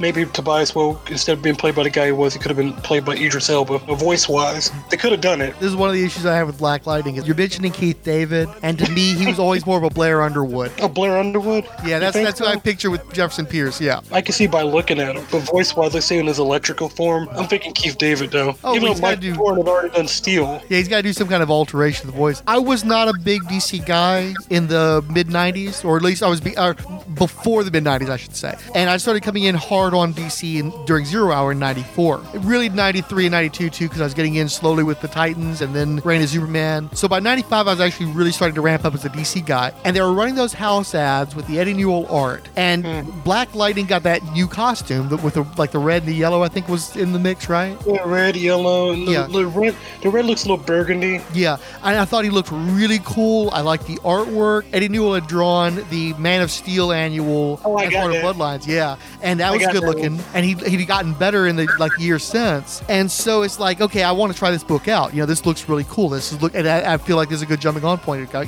can actually get on to number one. Uh, one of the problems I had with Milestone is they're trying to make me buy an entire universe from scratch, and I, that was just like a lot to ask of me. So with Black Lightning, it's like, okay, I can, I get this one book and and feel okay. And so I bought it for the first few issues, and like I said, I like the artwork. I thought the costume design was great, but the story just seemed kind of boring. One thing that bugs me, I know that you know you got a lot of liberal white writers who are well intentioned, but you tell them come up with a black character, and it's always got to be street level inner city. And it's like I give them credit for actually getting some representation out there, but they mm-hmm. always go to that same freaking place with it. You know, like you can't really have a fantasy, you can't really have horror, you can't have sci-fi. It's always got to be let me do a street level guy in the inner city. It was kind of more of that, and that was a real drag for me at the time. But I've got to tell you, that costume, they made an action figure of that costume for the oh, Well, Total I, I, Justice I, line. I've seen that on um, a website called Figure Realm. And I think, I think two weeks ago, somebody on Twitter, when we was talking about like action figures from Kenner and stuff, they showed me a picture of the action figure, and I'm thinking, okay, um, Black Lightning, oh, him again. but I'm also like, well, that action figure looks pretty boss. That that is the best action figure in that line. That is the best sculpt. He's I mean, got I know because we were, see because what it was, I started off talking about steel because once again they had to like steel figures for that movie with Shaquille O'Neal, but then it diverted over to Black Lightning because like, oh yeah, remember? uh, Did you did you ever see this figure? And I think, nah, I seen it on his website. I never actually owned it, and I know they did like a DC Universe Arrowverse version of the character now, as played by Cress Williams. Even that costume, I'm, I looked at that and go, it's, that's a bit too much, you know. Versus the '95 costume, like, no, that should have been the show. Yeah, yeah, no, 100% because the costume design has a very image quality, like you mentioned. It looks Mhm. like Wildstorm, kind of reminds me of guys like Heat Wave and Mhm. Spartan, but I actually think his costume is much better. The color combination is much better. The face sculpt on the figure was excellent. He doesn't have the most dynamic pose because it's just him. He, one of his hands is more like a fist, the other one's an open hand, but you can see him casting the electricity, and I think he actually came with snap on electrical bolts. It is Ah, the yeah, best sculpt of the too. entire line. It looks, I, I own that figure despite my misgivings about the character just because he was such a good sculpt. I've always wanted to see that dude, the dude that I perceived from. I like too that he didn't wear a mask, especially didn't like that he didn't wear a, a wig, but I like that he didn't wear a mask. In that series, if I remember correctly, he used the electricity like it was erupting from his eyes, and that was what concealed his identity. And so Yeah, he was always going to have that. when I, wa- when I was reading it, I noticed it, and I'm like, it is a step up from the show a little bit, where he has that, you know, that visor goggle thing going on. Where I'm like, you know, when I read this, I'm like, well, he didn't need that. He could just glow lightning because he can do that. You can glow lightning. I'm sure with special effects for a television series, you can't do that much. You can't overdo the special effects to a point where, where it costs a lot of money just to obscure his features or just lightning. But for when I look at this, I'm like,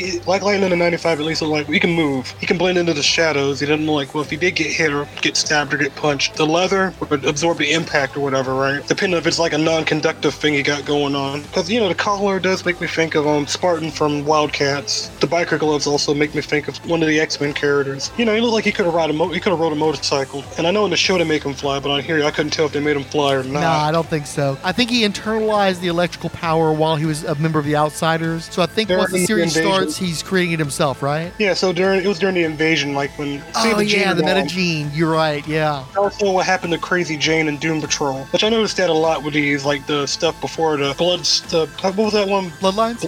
Bloodline parasites came about. Made Hitman, who was pretty cool, mm-hmm. Tommy Monaghan. But the rest of them, well, you know.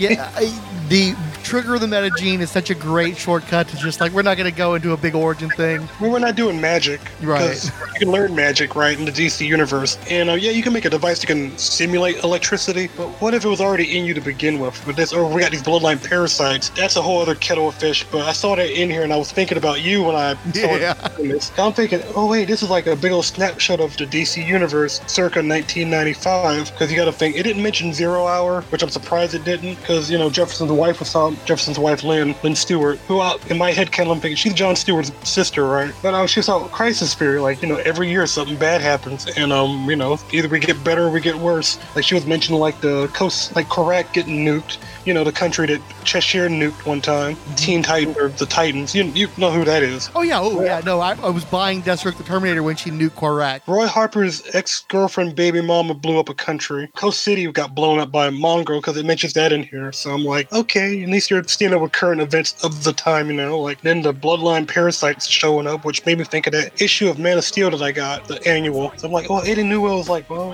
I'm not gonna, I'm at least gonna mention where I come from, where I came from, if nothing else. And then they showed the death of Superman, and while Lynn was talking to Jeff in the hospital, oh yeah, his name is Jeff. My name is Jeff. I hope I'm not lame, but I don't know. Like I said, I was reading that part because what happened was, like when I was reading this comic, like he got shot in one issue when one of his coworkers tried to save him from getting shot. Him and another student named Jamal or something from getting shot by this girl who was like a gang member of some group called the Brothers Who Rule or something. He was like in the hospital. He was recovering from his injuries, but he was feeling guilty about everything. So it made me think about Daredevil. You know, Black Lightning is like, well, my life sucks. My wife, yeah, she'll come and see me, but we're not together. Like in the show. In the show, she's like, well, I can't be with you if you're going to always be Black Lightning. You enjoy being Black Lightning more than you just being a teacher or being a principal, you know? Why don't you just be a regular person? Where in this, I can see why this would bother her to some degree where it's like, I care about you and I know I hate to see you shot up like this and stuff, but you got to give this a rest. You don't got to keep doing it. Which in the show and in this comic, I, once again, I see the parallels there, except in this, he doesn't have his daughters, you know, since this was 1995, the children came later. But I guess after reading this, my head canon goes, well, maybe she does have the kids, she's just not telling them. Doesn't make Black Lightning look too good. It's one thing when you're just abandoning your wife, but when you're abandoning your young daughters, that's a problem. Which when I read this, and then when I go back to watch the show, I'm like, I can see why the wife would have problems, but in the show, it's like he's raising both the daughters instead of the wife raising the daughters. I don't know if Isabella had anything to do with that, because I liked it Thunder from her being in the Outsiders that Judd Winick did with Nightwing and them. I know that came later. Yeah, but after I- I think knowing all that now, and read, after knowing all that now, after reading this, it all puts a lot of it into perspective. It was weird because they introduced Thunder in 2005, and I assume it's because they wanted to use the Outsiders name, but they didn't want to use the old Outsiders. And so, in order to have that connection, bring in a daughter that never existed before and let her be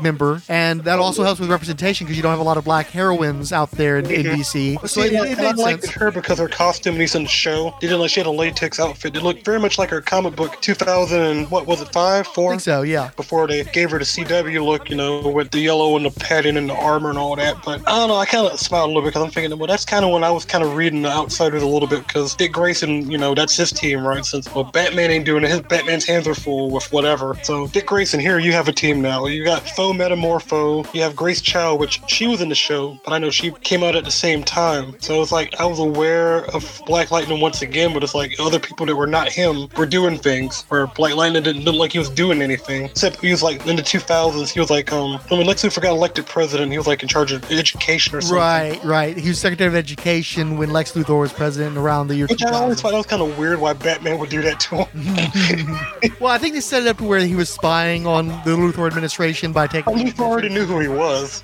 I'm thinking, well, and Amanda Waller would know who he is. So any, once again, any moment if he gets too close, she puts him on a suicide mission. Overall, how did you feel about the collection? Well, the collection, it's interesting. It's, I mean, I've never read this before, so for me, it was all very new. Since I didn't read it when it came out, I probably would have been jaded. So for me, it was like, okay, it's kind of trying to be Wildstorm, but after me watching The Wire and stuff, that crept in. So I'm thinking, okay, it's all right. Now you got your metahumans, but you bring them in too late because you're trying to focus on the gritty street drama and the Jefferson Pierce's personal angst. Even though he, he puts on a mask as the teacher, like, well, I can't do any wrong, and I'm an upright citizen, all this stuff. But in his personal life with Lynn, really tells the tale a little bit. Like, yeah, he's devoted to being Black Lightning, and he was with outsiders, and in a way, he was. I don't know if Isabella said this or not, but he said Bat, he was Batman's sidekick or something. He said that recently, if I'm right, or I think I read it on his blog. Kind of see why when he was when he did this series, he wanted to really not have Batman involved at all. They would mention Gotham City, but you really didn't see Batman till the end of this. But they always mention the outsiders and stuff like that. So they, they ignored his prior history because I was aware of all that other stuff. But at the same time, also it's like knowing what I know now about the character from the show. I feel like this trade I read, Brick City Blues, kind of reinforces at least that vibe of the character versus if I would have started with the 70s or with the outsider stuff. I mean, it's not bad. I might read it again. I want to talk a little bit about Tony Isabella. Oh,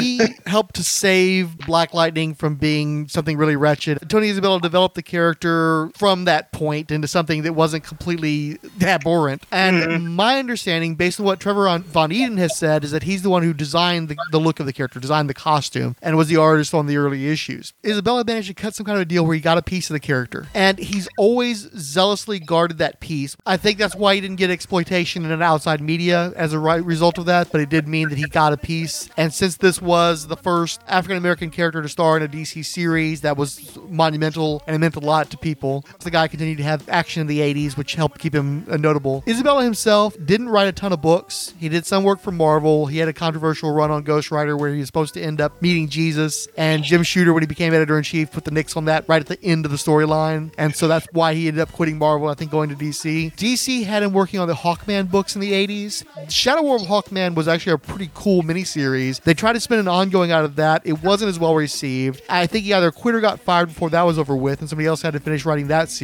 He was pretty much gone from DC for the rest of the 80s. They bring him back to do this Black Lightning revival. As you notice, he doesn't finish it because he gets fired again. It seems like he's maybe has antagonistic relationships with publishers. They would have just, I don't know, I guess if DC was so much like, well, we want a black character and we want you to write the black character, and this black character has potential to be very popular, you think they would have given like the Alan Moore treatment? I mean, I'm not mm-hmm. saying that he's like Alan Moore, but I get he had well intentions, but I know there's what he wants for the character and there's what DC wanted. Yeah. You never agree. He clearly has very strong opinions about what he wants for this character. And when that isn't received by DC the way he wants it to, then things seem to get blown up.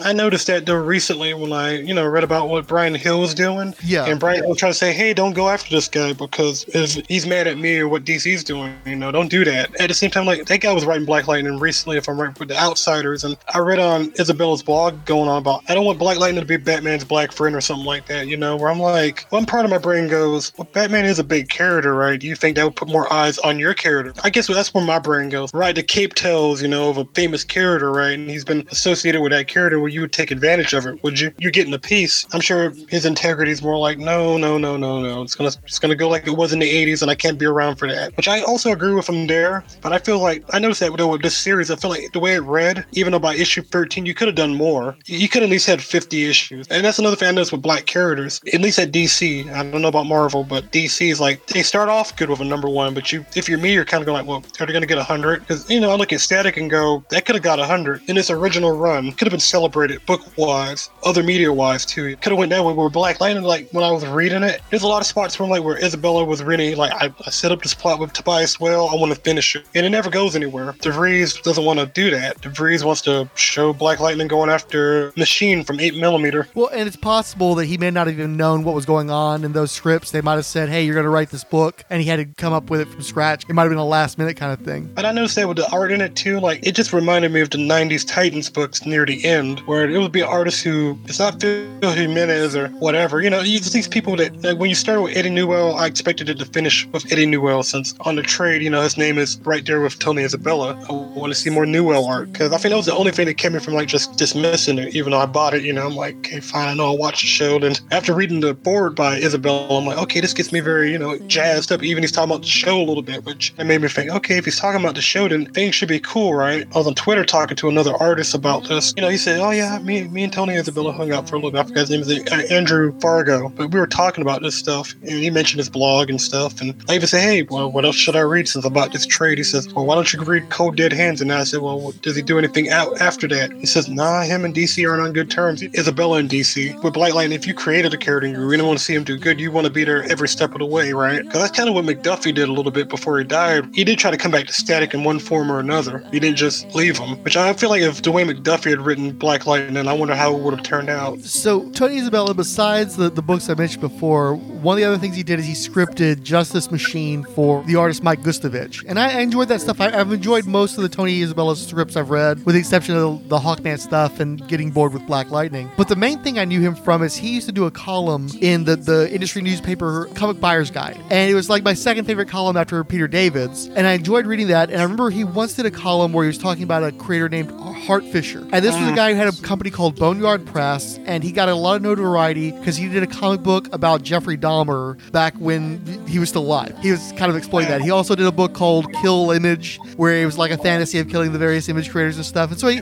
he got a lot of notoriety over things that you wouldn't want to be notable for. He was on, I think, Geraldo or Donahue or something, and they were all think I heard about this guy on another podcast where he did an interview on there, and I'm thinking, well, I know back in his day he was, shit, but you know, yeah, yeah. these days, I'm, these days I'm like, okay, you're overcompensating, are you? So I think that this fellow had ingratiated himself to Tony Isabella at a con or something, and Isabella was talking about how some of the best people in the industry in terms of like fame and and and the quality of work, or some of the worst people to know, you wouldn't want to have anything to do with them because they're such jerks. And there were Mhm. Hart Fisher's just a great guy. He likes him. He's read his books. The books weren't great, and he was as nicely as possible saying the books weren't great, and basically implying that he likes Hart Fisher as a person, but not his output. And, and mm. you know it- the, that inverse where the quality, you know what I'm talking about. And Uh, so quality versus quantity. Right. It- well, and also like nice guys are lousy creators sometimes, and uh, great creators are not such nice guys sometimes. Okay.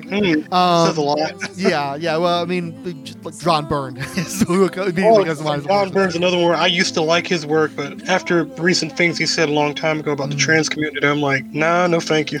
Oh yeah. Oh yeah. He's definitely Among any other things he said. He's a person who was once well loved, and he just will not keep his mouth shut about I mean, things. Chris Claremont, I don't, I don't know. For me, Chris Claremont's cool, but Byrne is like, I can't, I can't look at his work without thinking, well, you said this, you said this about Jessica Alba when the Fantastic Four movie Oh came. yeah. I know And I'm like, exactly. you, didn't need, you didn't need to say that. You know what I mean? I mean, his version of Spider-Man I didn't like. I mean, I liked the Alpha Flight, but it was for different reasons, and some of it was not for him. It was for people after him, like Bill Mantlo, who, you know, he really played up the weirdness of the of, of the characters versus like, you know, Byrne seemed like he had the ideas, he was in love with them for a minute.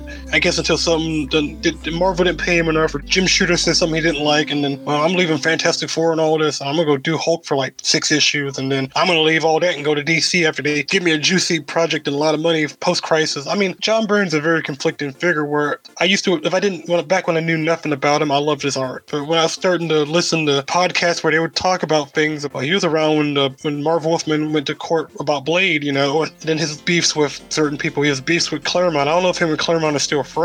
No, no. That, exactly what I mean. It's John Byrne one of the greatest comic artists of all time? But you don't never meet your heroes, you know. I mean, I don't know if I'd ever meet him, really. Yeah, I think that Tony Isabella is a pretty solid comic writer. I've enjoyed a lot of the work of his that I've read, but he he never had a, a really big career. And I think part of it is because his I don't know if his ego or anger issues or what it is just kind of I think torpedoed him in this industry. And I actually have a personal experience too. I will sometimes do interviews at conventions and such, and I get turned down at least as much as people say yes. You know, I'm, I'm used to it. It just comes with the territory. I'm not entitled to an interview with somebody, you know, but I get it. But sometimes I do get run around or jerked around, and that kind of ticks you off stuff. So the anything interesting thing with Tony Isabella is I, I approach him and I give him the spiel, and his reply is, "That doesn't sound like something I'd have any interest in." Hmm. And it's like, well, that's you didn't jerk me around. You didn't, you know, you didn't tell oh. me, you know, you were going to do something you weren't going to do or anything. But it was just such a snotty tone about it, like such a snotty know, way of whenever, doing it. Whenever I was reading this, whenever I was reading this run, I didn't, I don't know what it was. I guess I didn't get that run because I don't know him like that. So, and in my mind, because when I see his name, I'm like, okay, Tony Isabella, he created Black Lightning. And even though I know I've seen a picture of him, he's a white guy. It got me blocked on Twitter, by the way. Oh yeah. I noticed that. I don't know if it's a blockchain or I know I might have said something at the time when Trevor Von Eeden, you know, had his beef, and I was on Trevor Von Eeden's side. 'cause Since I'm an artist, I almost kind of side with the artist a little bit. Like, well, he shouldn't have done that to that guy. You know what I mean? Yeah. But I don't know if he blocked me because of that or because I'm on the blockchain. Mhm. And I mean, I'm like this. I was gonna say, hey man, I like that book. Yeah. I like that show, vital. and, and, and that's exactly it. And that's the big problem I have too is that he is so he takes such ownership of Black Lightning, despite the fact that the artist has said that he designed that character, and there's no reason for us to, to not believe that. There's no reason to think that it's not true. But he's so zealous in guarding his ownership of a black character against a black co-creator. Which to me, that's a little messed up. To me, I look, I look at, I look at that though, and I, that's what kind of pissed me off. I'm like, he did help you make this. You know, you couldn't have drew this, you couldn't have drew this if you tried, right? And Von Eeden, who's done pretty well for himself artistically and everything, I, I have more respect for him because okay, he didn't let that Black Lightning hold him back, even though he could have had more ownership of it. But the heat between him and Isabella is probably still going on today, even though they both cameoed in the season finale of season four as two judges in Gotham City, which I thought that was kind of weird a little bit, knowing what I know now. Where I'm like, I don't know if they're buddies, I don't know if they're friends. You know, who's Nick Nolte, and Eddie I Murphy? so. Yeah, I don't think. I, the impression I got is that they don't have a lot of kind words to say about one another. And The I'm thing sure, is, I'm I'm sure when they had to do that cameo, they probably had to put that aside. But yeah, and and that's just it. When I when I approached Isabel about that interview too, it was after Black Lightning had already happened, and he had that sense of I'm too big of a deal to be talking to you, you know, interviewed by you. I'm the Black Lightning creator, and But I'm like, the way McDuffie could have made up the character, and I put it like this. I mean, he did with Static Shock, and I can see what. That's probably what. Since I didn't know all that, that's probably what kind of made me once again not want to jump into the character like the way I did recently. Because I'm thinking, okay, the guys that made this are black, right? Because they wouldn't make a black character unless you know you're not black. I'm thinking, you know, my brain goes logic a little bit because I know Storm was created by Len Wein and Dave Cockrum, but at least Chris Claremont had the foresight to really need to be smart about it. Where Isabella and them, I could tell they were really trying to chase that black exploitation shaft fad, you know. Luke, they, they're trying to do Luke Cage, but it was almost, you know, I think I read in one blog said Luke Cage light. So here's my thing with Black Lightning. I, I've hated on the character in the past, and I've made fun of the character. Dwayne McDuffie began to rehabilitate him in Justice League, and of course now he has his own TV series. One of my big complaints was he was just too small time, too irrelevant. He was basically a token in the DC universe. There were better characters you could do stuff with, and he basically Mm. was coasting on his being the first one in the lead series action. But because he's got this TV show now that's four seasons in, I've seen a single episode. I'm not a good judge of the show at all, but based on the one episode I did see, I was so impressed with the world building they had done. And one thing I like is when you're going to have a big iconic character, it's difficult to come up with a bunch of stuff from scratch. And I think one of the easiest things you can do when you have a shared universe is you let the character you want to be an icon absorb material from the greater DC universe and make it their own. So they basically get to kind of repossess elements. And because of his background with the Outsiders, he got he got the rights to Markovia. He got the Mhm. rights to a lot of the Geoforce stuff and a lot of the Outsiders. I think one of the characters is named Geoforce in there. Yeah, yeah, and and also another one named Windfall. Can you explain, like, because I'm still trying to wrap my head around what's the basic premise of the Black Lightning TV series? It's fascinating how much bigger it is than most of the other CW stuff. It's not a city thing; it's more like warring city states, or what, what's going on in that? Okay, from what I've watched, really, like I know season one is pretty much like he's just getting back in the saddle, and all because his daughter was getting harassed by you know one of the 100 gang. And when I first watched it, at least from season one, I could tell that they were taking bits from Brick City Blues with um Painkiller, except they do his origin there, and then they also take little bits of from Brick City Blues with Tobias being like in, in the show they made him that he was like a corrupt city councilman who you know Black Lightning's father blows the lid off of that, but ends up getting killed by being force fed his own paper, which I always thought that was kind of odd though, because why would Tobias Whale do that? And then the whole thing about him, it, it paralleled Daredevil a little bit because he saw his father getting killed, like with the Kingpin and Daredevil, you know, Kingpin killing Daredevil's father. He goes away for a long time, but he's like immortal because he never ages at all because he takes some type of serum in his neck. And then the ASA is involved. That's when they start to do the government stuff after Tobias Wells starts to really reestablish power. And I noticed with Lady Eve on the show, she's way different than Lady Eve on the comic. I mean, I don't know if you noticed that or not. In the comic, though, she didn't look like Jill Scott. but I know I know they brought her back in season three or season four. I think that was after the crisis, if I'm right. Because I thought it was kind of weird. Like, did she get resurrected? Like Lala got resurrected because they did like well, another character named Lala was like this weird little reinterpretation of, of the Tattoo Man. Except Tobias brought this man back from the dead, like a you know used to be a student at Garfield High, and he's one of you know Jefferson Pierce's younger you know students, former students turned drug drug dealer or drug kingpin or something like that. I mean, he was a weird character because he started seeing these visions of all the people he killed. Even though Tobias later on tells him, well, from every person you ever killed, you're going to get tattoo of them, and you're going to always see them speak to you. So it was being very, like, like I say, it was being very relevant about, like, tiki torches at the whole thing at that one place. I forgot the name of it, but they were saying, you will not replace us and all that stuff. And Thunder, I liked her being in the show, but she was also being, she starts off as a, as a teacher and as an activist. But she feels like, I got to go out there and do something. And then when she finds out she has powers, you see her journey, you know, with her father, they don't know each other's superheroes about like a couple episodes in. So it's almost like this big, like, well, we see Black Lightning getting back in the saddle with Gambi after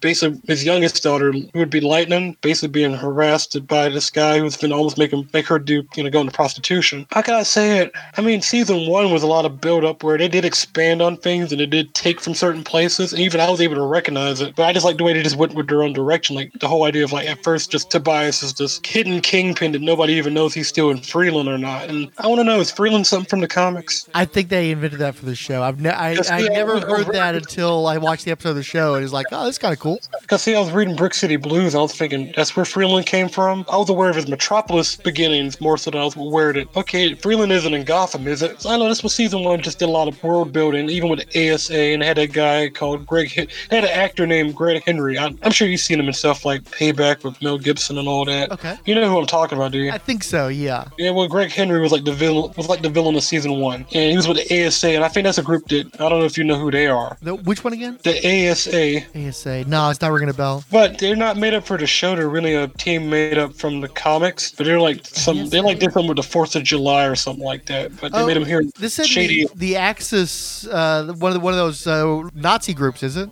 I think something like that. But they're like American, whatever, like an American.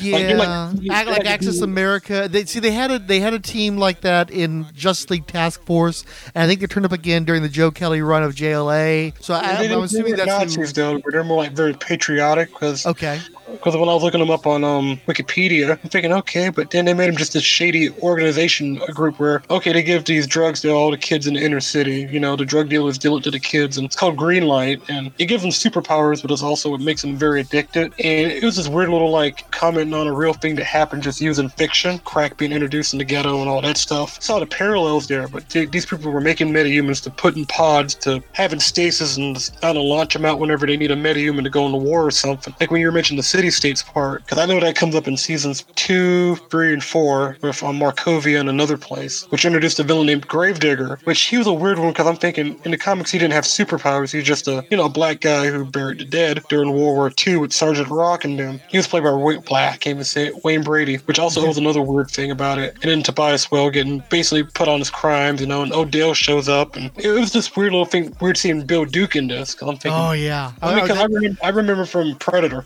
right. Well, I mean, and uh, I remember correctly, he directed A Rage in Harlem, and I love that one. And uh, he's an iconic figure. So when, I- when he showed up in Black Lightning, I'm like, what the hell is Bill Duke doing in Black Lightning, man? It automatically elevated this team of the show just seeing him on it. Because see, the character he played really taunted Tobias for a bit, and also he had Painkiller under his control. You know, it was a very gripping part. Even I'm trying to think to myself, well, they never did this with Painkiller in the comics at all. They never even brought him back, but yet this show has given this character more time to be a character than big muscle guy who can paralyze you and also make you lose your sight and your smell. I don't know. I feel like the show they did grab from a lot of places. I was excited when he even mentioned Gotham City because I'm thinking you do know he was with the Outsiders and he did roll with Batman at one point. You know, are they gonna mention that? Because I'm thinking post crisis they're really able just to lean in with that versus I'll say pre crisis season one you didn't even know if he has, he met Batman or whatever. Is Batman even real in his world or is he just fictitious? When Anissa was reading in the library like she had like one of the old 90s Outsiders comics trying to read up on how to be a superhero and I thought that's interesting. I don't know. A lot of it was like I saw little nods and Easter eggs here and there, at least from what little I did know of the character. The villains that did use it, some of them were from Outsiders, and Dr. Jace, she was in there. She was in the Outsiders, yeah. And she's another weird one. 'cause I couldn't tell if she was a good guy, well,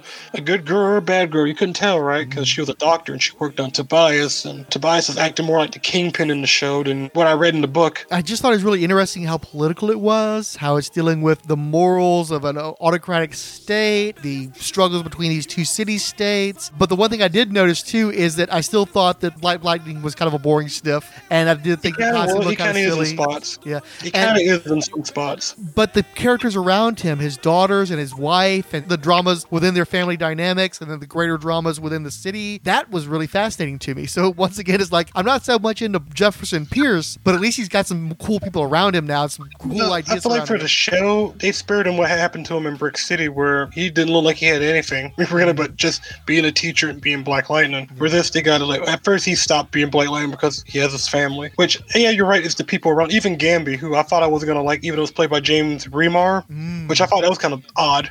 Another another hey, swinging for the fences in terms of getting a, a stunt actor basically to come in. I look at him and go, I've seen him play Raiden in Mortal Kombat Annihilation. Mm. he always played bad guys and everything else. Yeah, and great character actor. I'm always I'm a fan of his. I mean, I, I, I like him. Just is always weird seeing him. I didn't expect you to be in this. Right. You're one of the warriors.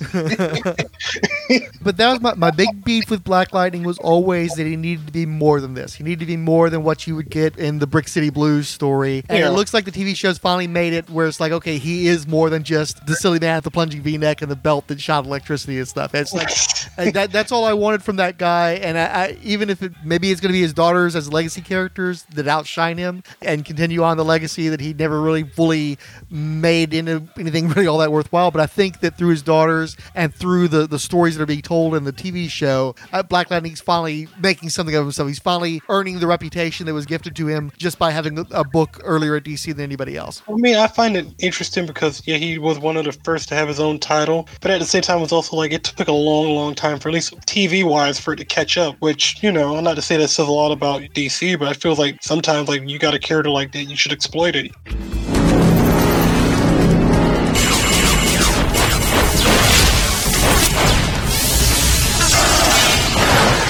Man, I gotta say, playing hero starting to feel pretty sweet. I'm not surprised. You show real potential for this gig.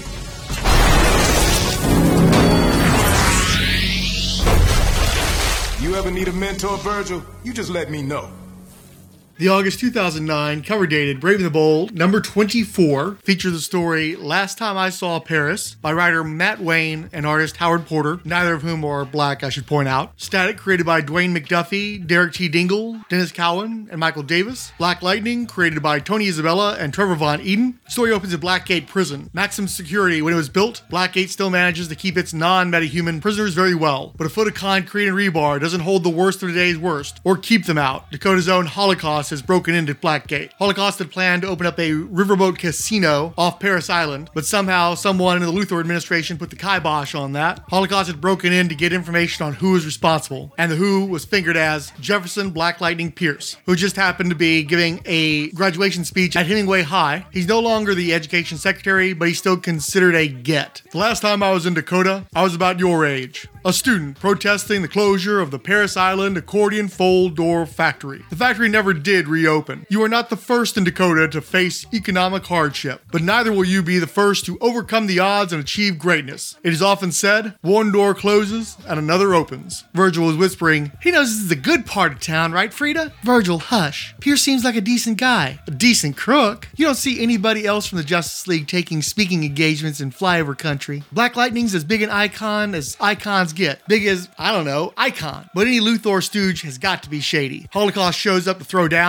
In a two page splash, he blasts the lectern, shouting, Time to die. Holocaust also accuses Jefferson Pierce of being a crook that took his money and claims that when he's done, they'll be calling you broiled lightning. You're delusional. I don't know what your beef is, Holocaust. I've barely even heard of you, but I'm damn sure shutting you down. It's a decent fight at first, but Holocaust claims that next to me, you're hardly a blip. I'm a god. Vengeance is mine. Frieda helps give Virgil cover so that he can change into his costume. Holocaust isn't too happy to see Static. Seriously, Holly, how's it going? I haven't seen you since Burning Man. Get that? That's a pun. At least I think it's a pun. It's definitely wordplay. Do you ever shut up? Black Lightning briefly manages to cut off the oxygen supply to Holocaust's body using some sort of wrap. It doesn't make a ton of sense. Maybe it's some kind of foil. Holocaust just mocks him, explaining that he's not some little wimp like Hot Streak. Newscopters show up, and Holocaust almost downs one of them. Static has to go off to help with that. He also basically says, Take off, Pierce. You're not in Holly's league. Holocaust concurs. Black Lightning's like, Junior, I gave up worrying about what league I was in a long time ago. Somebody's playing you, man. And the fact is, Holocaust knows it. He just also knows that in order to send a message, he's going to have to take out Black Lightning so that nobody else tries to mess him over in the future. You'll kill just to look right? I'll kill you because I can, Pops. Strength don't need a reason. Static uses this, turns goalposts into a giant shovel, picks up a big old hunk of dirt. Black Lightning and Static combine their power to blast Holocaust into the dirt, pack him in, and essentially suffocate him temporarily. You think that'll douse him? If not, from what I hear about luau's, by tomorrow he'll be delicious. The way he was talking, you never did take his money, did you? You're using a rep to cover for some very advanced heroics. He's right to call me his enemy. Back then, I swapped a few favors to kill his casino. An influx of prostitutes and pawnbrokers. Paris Island would just add fuel to the fire. A pun for Mr. Can the Chatter. Don't tell Holly he missed it. He'd be so put out. A shred, special heavy equipment, rapid emergency deployment unit. The, these being Dakota Special Forces, they take off with Holocaust and take him to Iron Heights for a stunt. And thanks to a call to the Department of Education, the athletics field's going to be fixed up by fall. Talk about saving the day. You do what you can when you can, and forget what they say about you. That's great advice for Static. I'll be sure to tell him. Apropos of nothing, I find that extra deodorant and a fresh costume every day conceals one's civilian identity better than changing one's voice ever could. Yeah, I'd imagine. A costume under the clothes probably wouldn't work so well in warm weather. But you know, superheroes and their tropes, clearly battered and graying. Jefferson Pierce is only too happy to take some nachos from Virgil Hawkins, who heard they don't have those in the Watchtower cafeteria. Frieda tries to get a Luthor administration scoop out of Jefferson Pierce.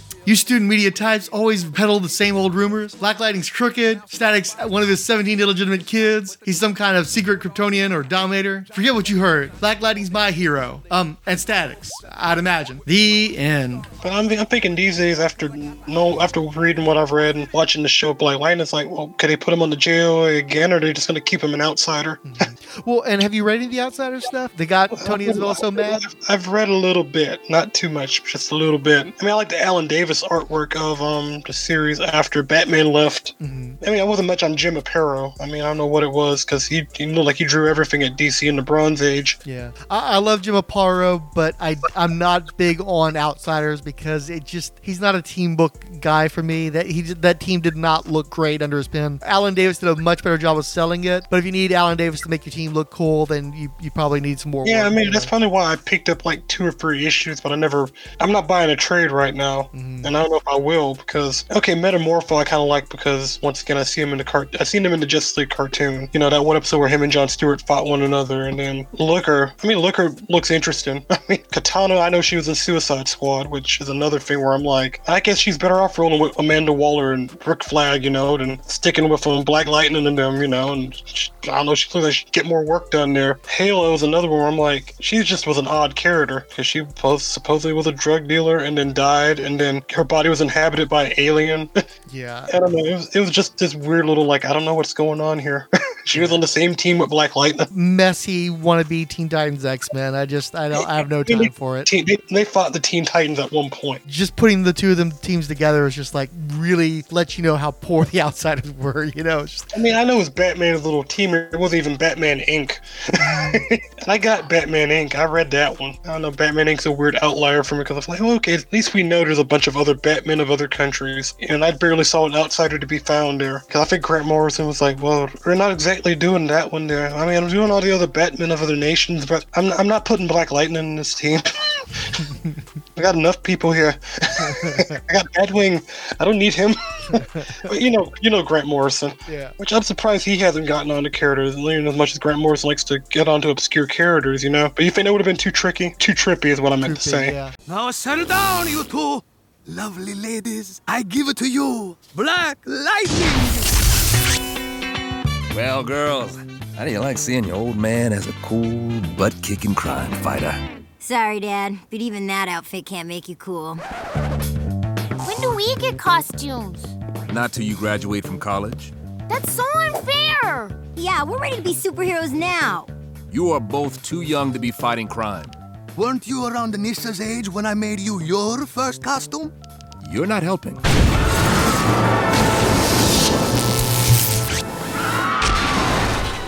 Dr. Polaris, you girls stay here. Okay, Maybe he is cool. Just when you thought it was safe to hear a podcast promo.